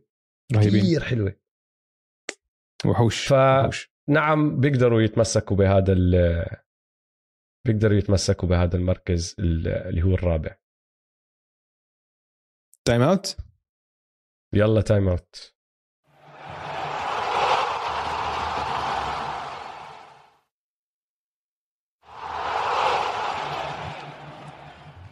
رجعنا من ال time out وبدنا نحكي لكم عن أصدقائنا وراعي الحلقة من Manscaped Manscaped أهم ماكينة أي رجل ممكن يكون عنده إياها. كل رجل بيحتاج Manscaped إذا أنت فكر إنك ما تحتاج Manscaped أنت عم تكذب على حالك وعم تستعمل ماكينات تانية لأغراض مش المفروض تستخدمها. أنت ما بتعرف إنك تحتاج Manscaped لا تستعمل مفروض تعرف. المفروض تستعمل Manscaped مفروض تستعمل Manscaped. إذا بتستعمل Manscaped وبتستخدم تعظم طه. إذا بتستخدم الرمز M2M بيطلع لك خصم 20% على أجدد ماكينه عندهم اللي هو ال Lawn Mower 4.0 هاي ماكينه حلاقه لجميع استخدامات الرجال ممكن تستعملها بالشاور فيها ضوء شفرات سيراميك water شفرات سيراميك ما بيصدوا. بتشحنها بتطول معك الشحن تشحنها ب USB. وفيها إشي كتير حلو أظن مش عارف ذكرته من قبل ولا لأ إنه بعرفش لما تأخذ مرات ماكينة معك بالسفر من الشنطة بالسفر آه، بتنكبس الكبسة ولما توصل لما توصل لما توصل بالسفر بتكون بطارية خالصة. فهاي في هم فكروا بهذا الموضوع عشان Manscaped بيفكروا بكل الأشياء الصغيرة. في ممكن سويتش تطفيها على أساس انه لم لو كبست عليها ما بتشتغل ال- الماكينة فبتوصل أنت على بتوصل بتخلص سفرك وبتكون لسه الماكينة مشحونة بالكامل. فاتجهوا لهذا الموقع mina.manscape.com موجود بتفاصيل الحلقة. استخدم الرمز M2M وبيطلع لك خصم 20% متوفرة يا جماعة آه، بالمملكة العربية السعودية وبالإمارات حاليا وأظن عم بنتشروا على باقي ال- ال Middle East الشرق الأوسط آه، آه. بس حاليا موجودة بس بالإمارات وبالسعودية. طيب يا دويس بما إنه أيوة. سنه جديدة شو بيقولوا new year new me لا أنا بقول new year same me new year same you بس بس لفرق ال NBA بدنا نتمسك بال new year new me واللي. سويناه حضرنا طلباتنا. لل 30 فريق الأشياء اللي بنتمناها من كل الفرق راح تكون على السريع. راح نمشي فريق فريق ونحكي على السريع شو بنتمنى منهم هذا الفريق شو بدنا نشوف منهم شو بنطلب منهم. الشيء اللي بتعهدوا فيه يعني زي ما تحكي؟ لأنه بتعرف دائما في آه. New Year's resolutions وهالأمور هاي. أيوه. اسمع ف- أنا أنا تبعوني مش كلهم تعهدات مرات بس هيك بتشوف. ممكن بهدلة. طيب. شيء بيفيدهم بس شيء بيفيدهم. أنا راح أبدأ بالقسم الشرقي وراح أبدأ بال Toronto Raptors. فريقي. طلبي بسيط جدا.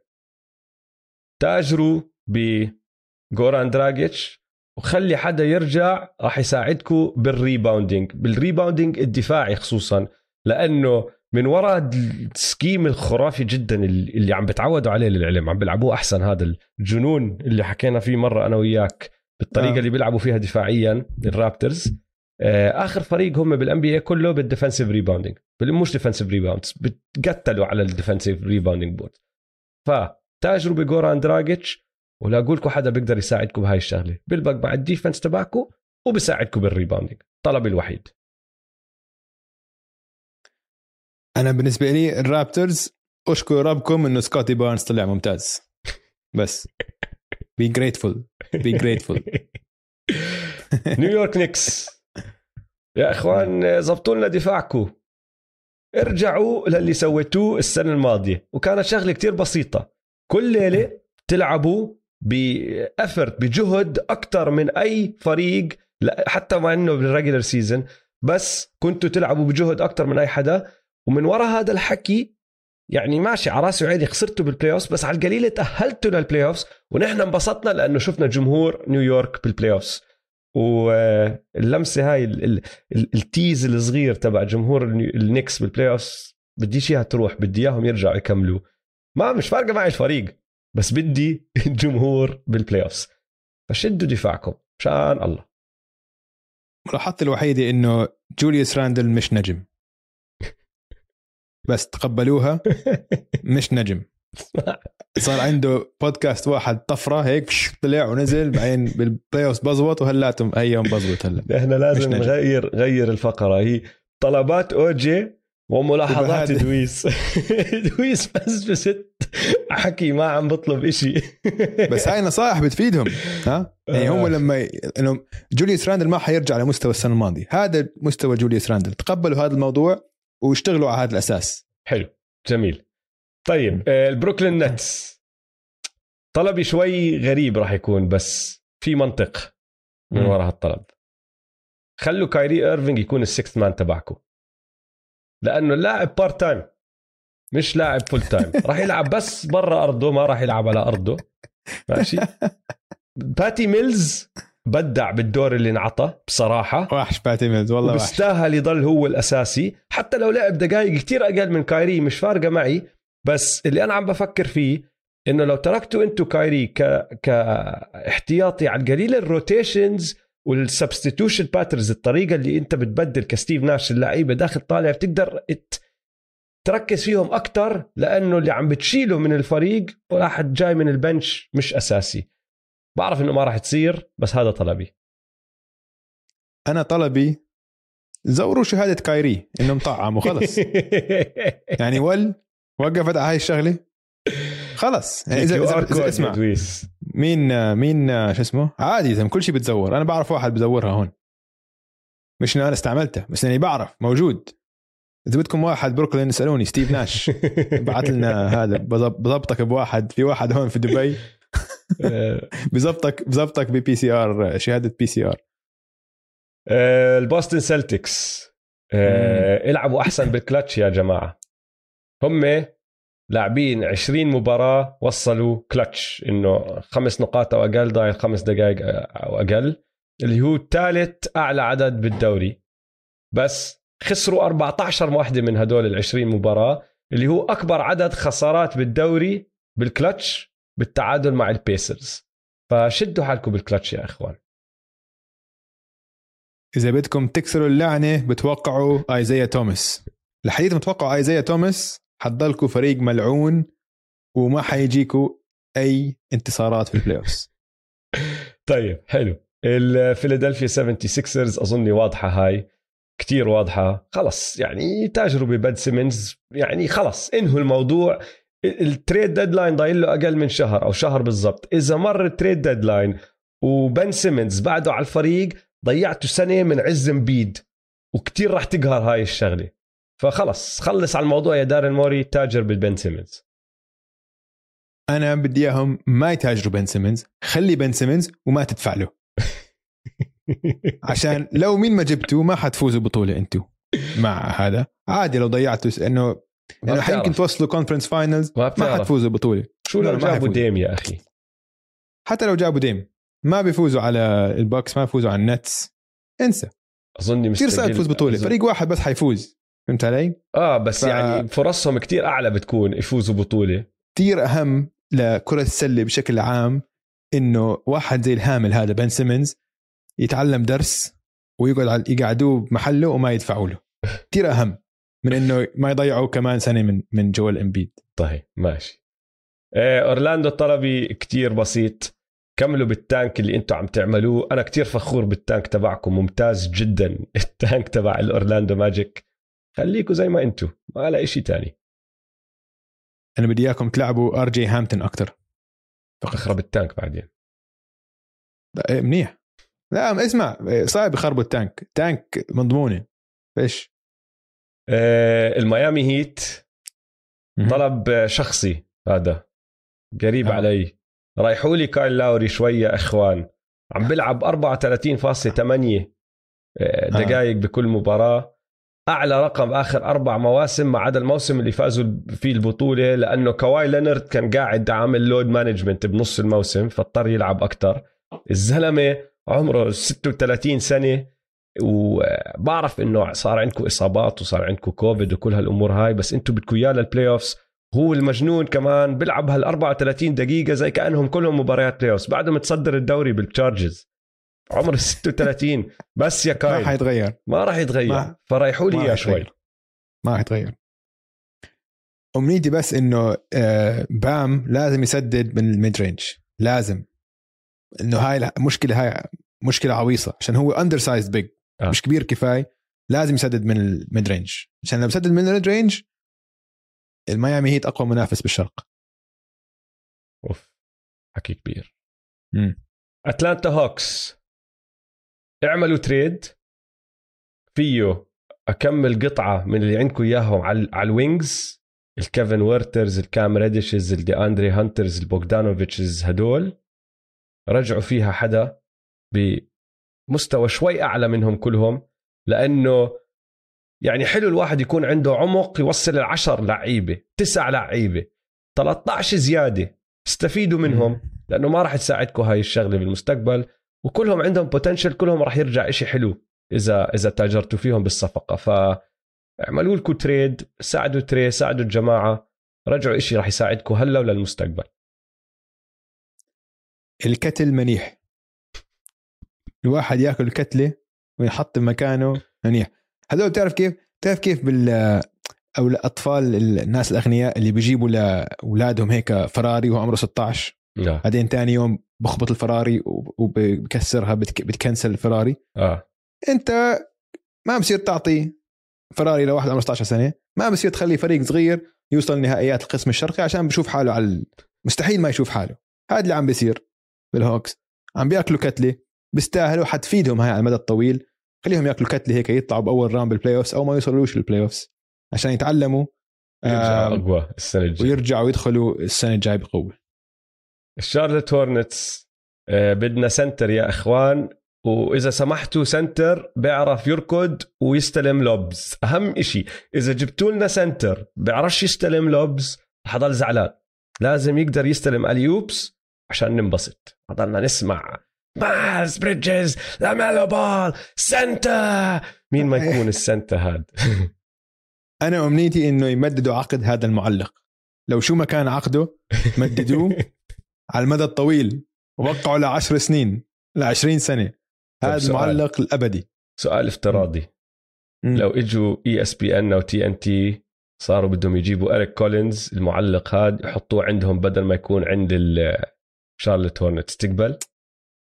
ما بصير المفروض المفروض مايكل جوردن يدفع له ال double أو الأربع بس- أضعاف بس ويخليه عنده. كجمهور NBA بتفضل تشوفه بال finals وال semis وال conference finals وهالحكي هاد بس ولا تعرف بس ما أظن ما أظن بيكون فيه نفس نفس الروح لأي ممكن. لاعب تاني. هذا آه. بتحسه جد بيحب الشارلت هورنتس.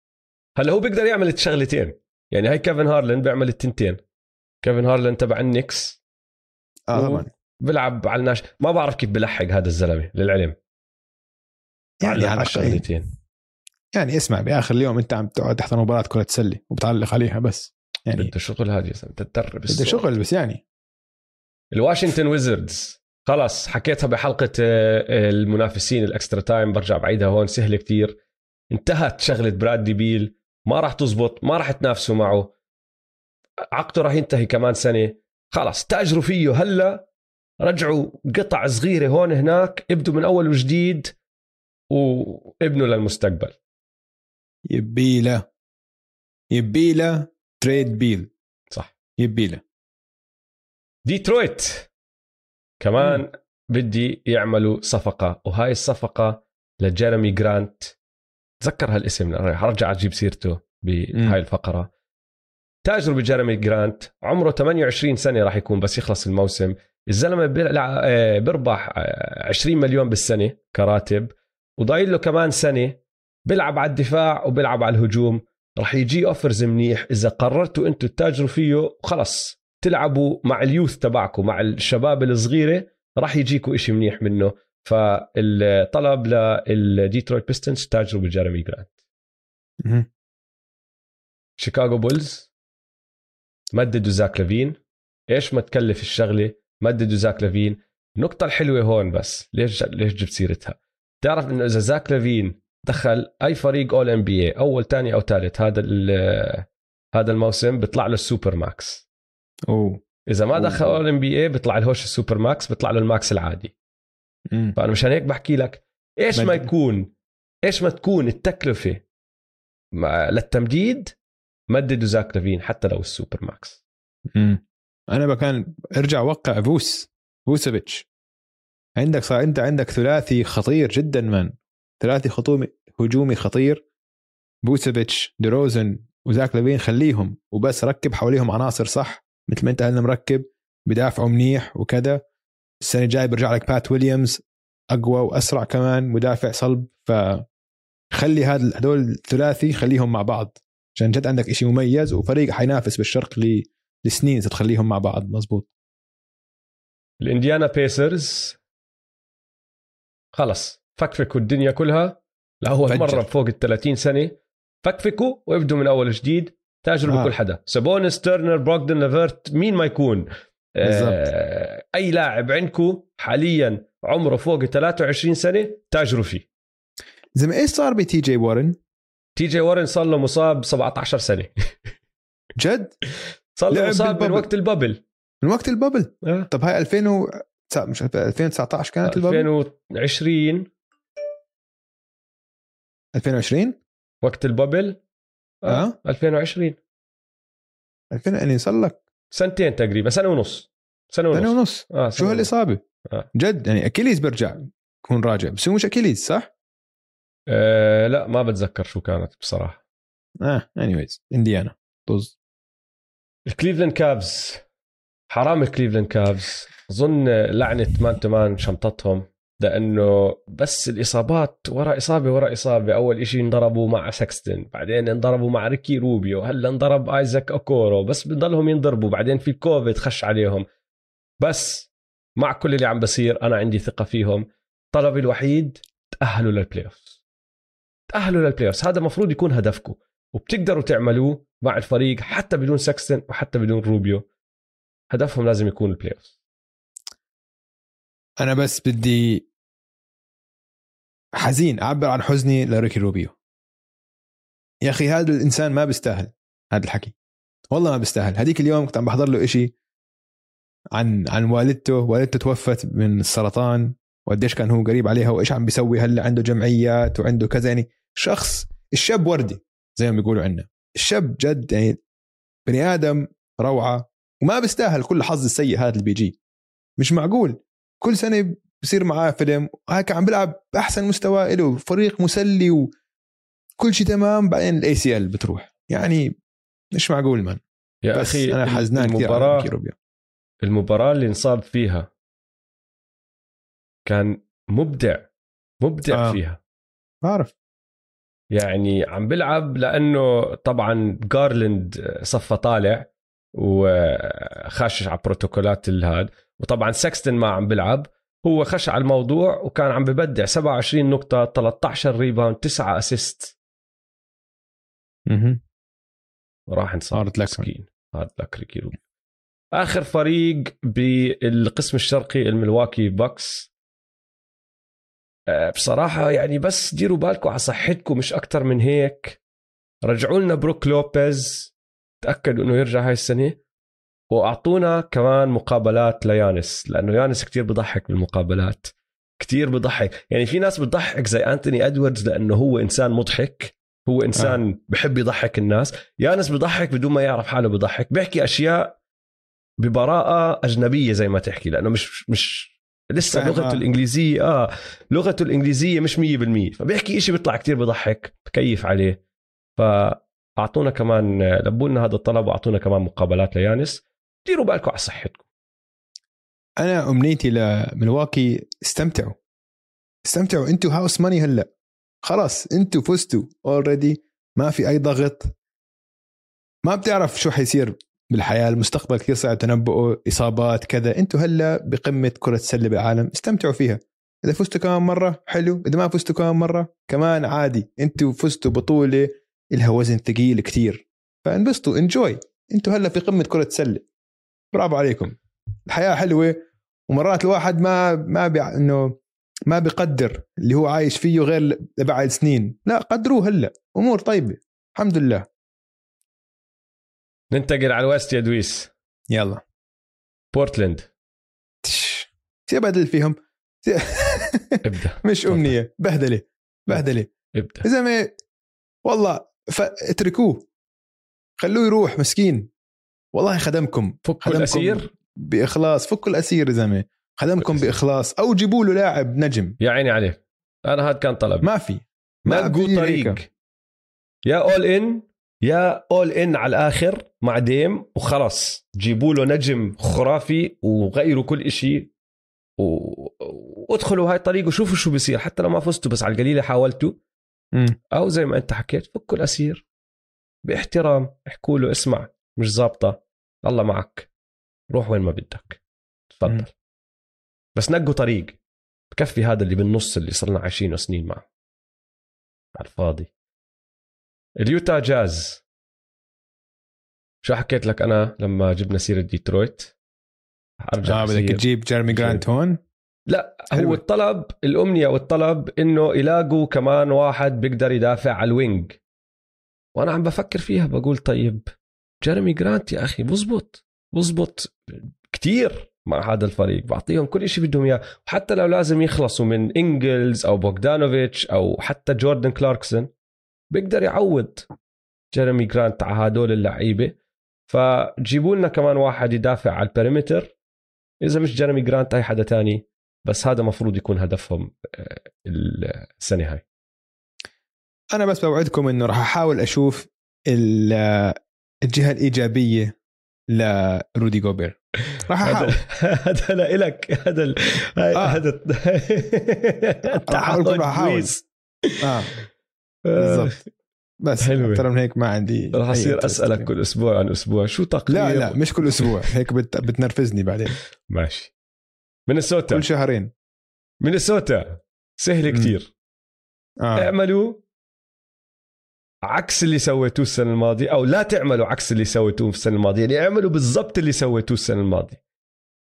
بتلخبط شوي الشغلة بس رح أشرح لك صراحة إياها. مش فاهم. شو بدك مش فاهم شو بدك بتلخبط بس رح أشرح لك إياها. السنة الماضية كانوا بأسفل القسم الغربي. بعدين لما كل. الفرق قلبت تعمل tank صاروا هم يفوزوا. صفوا طالعين من المواقع الواطية ولما خشوا على ال draft lottery خسروا ال pick تبعهم لأنه راح ل... للجولد ستيت لأنه كان top 6 protected ولا اللي هو top 8 top 6 اللي اللي هو. okay. فأنا بدي إياهم يعملوا بالضبط نفس الإشي اللي هو بنهاية الموسم يفوزوا أكثر مش العكس. لسه مش مق... معنى مش آخر. فاهم. لا تكونوا مينيسوتا. هذا هو الطلب. لأنه مينيسوتا دائما بيعملوا العكس اللي هم المفروض يعملوه بدي إياهم يعملوا اللي المفروض يعملوه ما يكونوا مينيسوتا. هم هلأ تاسع بال بالغرب بمواقع ال play-in عم بيلعبوا حلو.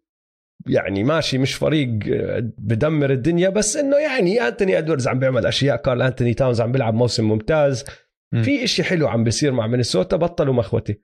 كملوا على هذا النمط وما تخربوها زي دائما لأنكم مينيسوتا. ابعتوا برقية لدي انجلو راسل. عليها رقم ثلاثة. عشان يعرف وين مكانته بالفريق. هو الخيار الثالث. مش الخيار الأول ولا الثاني انت الثالث. هذا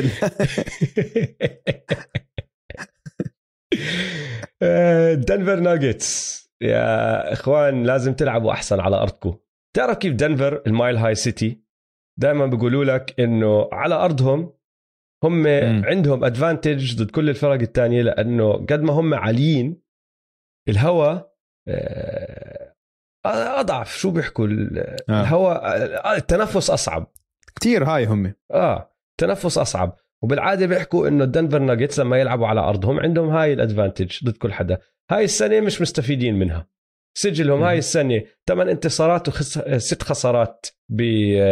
بأرضهم مفروض يكونوا أعلى من هيك. ولو تطلع على الأرقام بسجلوا معدل أوطى على أرضهم بفعالية أوطى على أرضهم وحتى ال assist أوطى على أرضهم. فشدوا حالكم على أرضكم بس. هذا هو الطلب الوحيد. لا شكلهم كثير مرتاحين على أرضهم. أبصر ليش. واحد أه، تسلموه الطابة أكثر هو فاكو. فاكو كامبازو. من أمتع اللاعبين بال NBA صراحة. رهيب هذا اللاعب. ممتع جدا بيلعب بهيك غريب عشانه قصير هيك وحربوق بس بيلعب عنده قصير. لمسة فنية عنده لمسة فنية جد هيك رهيبة كثير ممتع. فيحضروا له احضروا له مبارياته لفاكو سلموه الطابه أكثر ال OKC. هذا طلب كمان شخصي مني لإلهم أمنية مني لإلهم.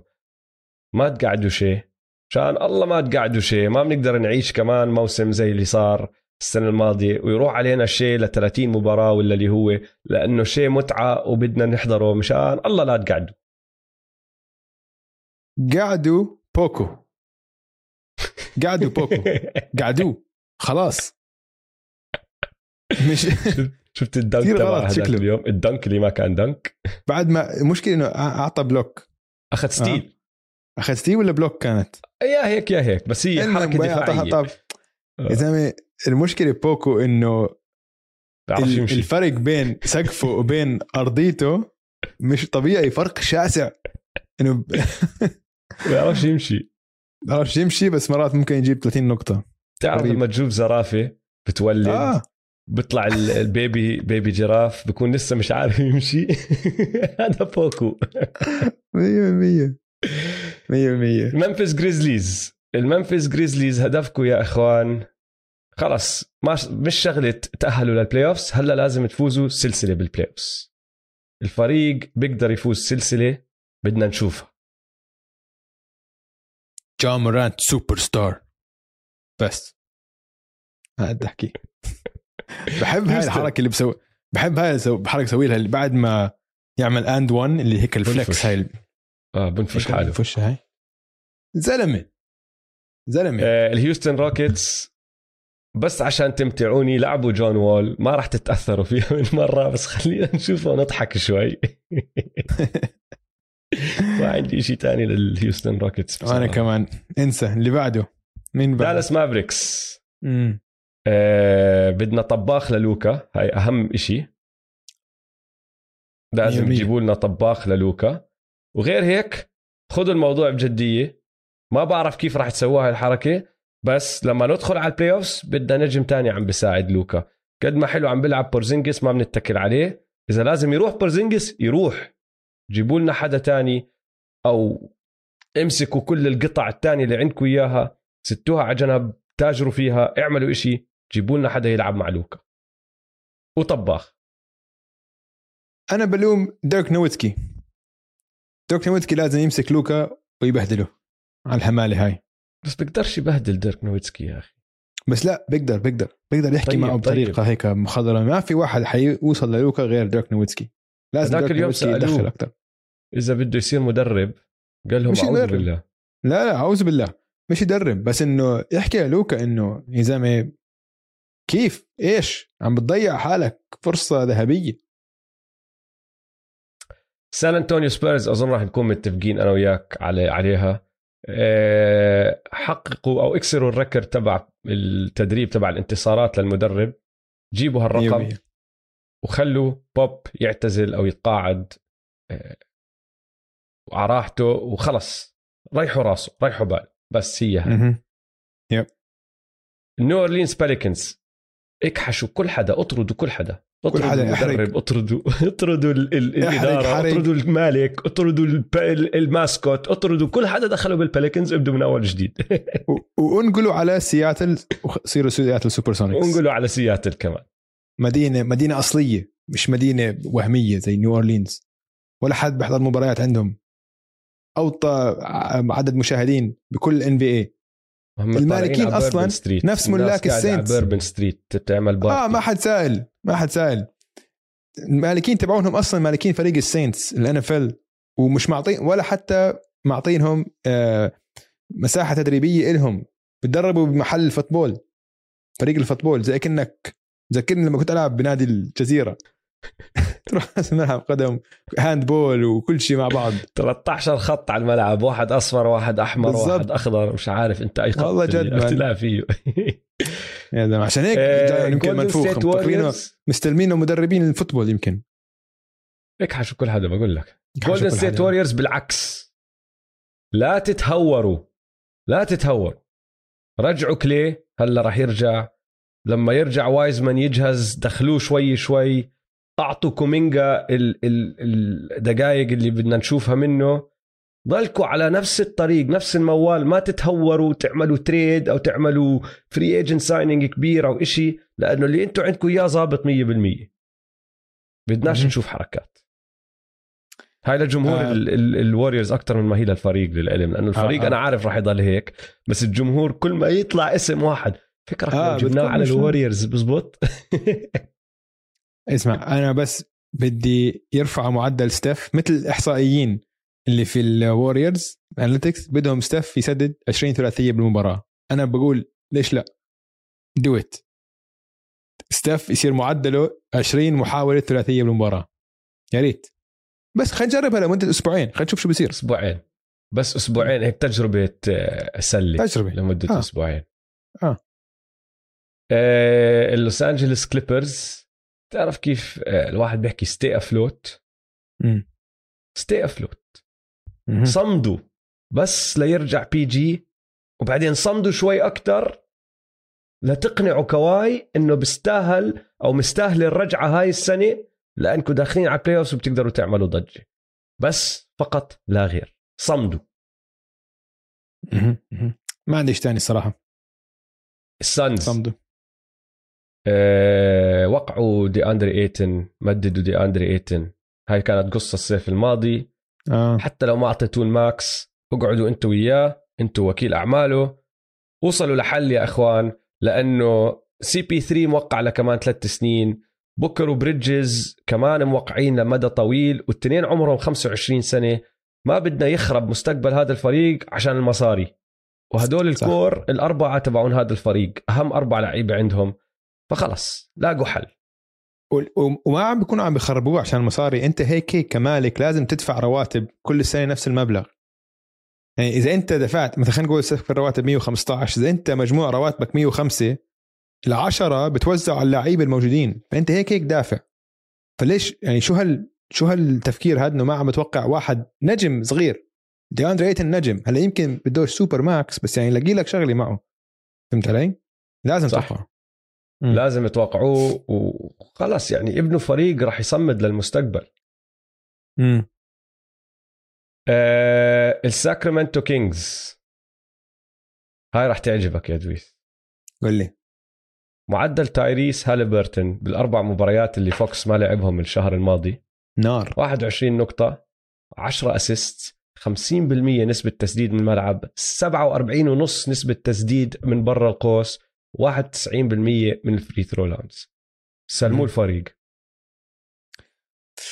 بس فوكس يعني. شو تعمل فوكس تاجر فيه. بجيب لك إشي. سلم مستقبلك لتايريز هاليبرتون أوف. ما بعرف man. لعيب الولد. ما بعرف بدي عشان فوكس كتير ممتاز كمان. تايريس تايريس سقفه أعلى. مم. سقفه أعلى من آه، فوكس؟ آه. فوكس فوكس شفنا شو بيقدر يعمل. تايريس. بهاليبرتون فوكس عمره 22 لا يا زلمة. آه. لا. check check لا لا دي آرن فوكس عمره 24 سنة. no man آه آه دي آرن فوكس عمره 24 سنة. دي تايريس هاليبرتون عمره 21 أصغر منه ثلاث سنين. متاكد أنت شيكتها؟ آه هلا شيكت آه... وينه؟ فوكس؟ دي آرون فوكس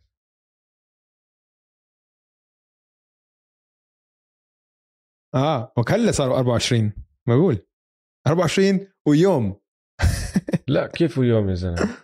آه و16 عيد days ميلاده 20 12 16 يوم. تو الناس يعني. وينك بعدك السنة الماضية؟ آه. بس إنه يعني لسه صغير man. ما شفنا ما شفنا عز آه، ما شفنا مش, عز. مش على قصة عز. يا أخي تقدر تجيب أنت هلا حدا محله عقده طويل تقدر تبني حوالين فريق مرتب حوالين واحد لعيب لأنه مع دي ارن فوكس أو بدون دي ارن فوكس ما عم ما عم ما عم تعمل إشي. هينا شايفين. في مشكلة. فخلص. حط كل آه. جهدك بتايريس. آخر فريق اللوس انجلوس ليكرز. ختامها مسك. شوف هاي الشغلة حكاها أظني أظني أظني ستيفن اي سميث أول واحد ذكرها. يا ساتر. ضربة مخ رح أذكرها أنا كمان مرة. اقتنعت فيها. يا خلص ساتر 100% خلوا راسل ويستبروك يكون أكثر sixth man بندفع له مصاري بتاريخ ال NBA قعدوه حطوه sixth man لعبوه كاحتياطي. خليه يدمر كل bench بيلعب ضده. يلعب زي كأنه هو رجع على 2017 مع الأوكلاهوما سيتي ثاندر. لما لبرون جيمس يريح بيستلم وبيعمل اللي بده إياه. ومش ضروري يخرب على ال spacing تبع ال starting five. دخلوا shooter محله. فكرة مش كويسة. قصدي فكرة مش سيئة. مش كويسة. فكرة مش سيئة. دي مش فكرتي بقول لك. أظن ستيفن اي سميث حكاها أو اسمع،. أنا حدا بقول- حكاها قبلي بس حكاها بأول الموسم أنا هلأ اقتنعت فيها أنا بقول أنا بقول إذا ممكن ارجع راجع العقد تبع صفقة الصيف إذا في chance تفسخ. العقد وترجع الفريق زي ما كان السنة الماضية هاي أحسن إشي ممكن تسويه ارجع رجع راس ورجع KCP ورجع أبو الكوز ورجع مونتريز رجع كل الشباب ووقع اعمل reset.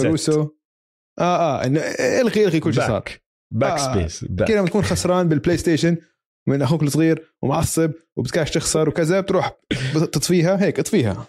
طيب. انت علي ارجع من ريست طق ريست حلو. 30 فريق مشينا فيهم كلهم. إذا نسينا فريق هاي مشكلة. فضحنا. حالنا. آه. وحش الأسبوع. كان في نقاش فيه. كان في كان في نقاش. نقاش. وبالأخير اتفقنا. إنه نقسم ال ال ال الجائزة على قسم شرقي وقسم غربي هاي هذا الأسبوع. عشان اثنين مستحقين. آه مش. عارفين نقنع بعض. مش عارف إنه الاثنين مقتنعين بآراء بعض كمان. عشان الاثنين عم بيكسروا الدنيا. عندهم buzzer beaters هم اثنين. قادوا فريقهم لانتصارات وما خسروش ولا مباراة. وواحد منهم بالشرق وواحد منهم بالغرب. فوحوش الأسبوع هم جا مورانت في الغرب وديمار ديروزن. في الشرق. صح. ما أظن. في نقاش. ومقياس توحش خمسة من خمسة لهم الاثنين مية مية. مية مية. آخر كلمة بس حبيت أحكي هيك قصة صغيرة. آه، هذيك اليوم باليومين كان في مباراة عجيبة بين فريقين بدافعوش بالمرة. بين ال Hawks وبين ال Blazers. آه، فريق بايعين فريقين بايعين الدفاع. وفريقين صراحة من أكثر الفريقين متخاذلين بكل الموسم. هم اثنين لأسباب مختلفة. ال ال الشاب اللي اسمه تري يونغ جاب 56 نقطة و14 assist 56 نقطة. دمرني بال fantasy. دمرني آه. إنه انتهى الأسبوع من أول يوم خلص. آه, آه بالضبط. جاب 100 نقطة بال fantasy بيوم واحد كسر الدنيا. بس على الجهة الثانية طبعا ديم و CJ ما كان عم بيلعب بس أنفرني سايمونز كان عم بيلعب. وأنفرني سايمونز سجل كمان career high. 43 نقطة. واكتشفنا بعد المباراة بالمقابلة إنه كان آه، جده متوفي قبل بيوم. وكان هو كتير قريب على جده. وجده كان معروف إنه دائما بيلبس أواعي الزي آه تبع انفرني سايمونز. وبقعد بالم... بمنزله وبيحضر مباريات آه مباريات حفيده انفرني سايمونز. ف قصة حلوة كتير إنه اليوم بعد ما توفى طلعت إهداء ل... لجده لانثوني سايمون سجل 43 نقطة. قصة كتير حلوة. صح. ولهون وصلنا لآخر الحلقة إن شاء الله عجبتكم هاي الحلقة الدسمه المنسفاوية. حلقة المنسف. حلقة 2022 أول حلقة 2022 لا تنسوا تتابعونا على مواقع التواصل الاجتماعي at m2m underscore pod وتابعوا حسابات استوديو الجمهور at استوديو الجمهور يلا سلام. يلا سلام.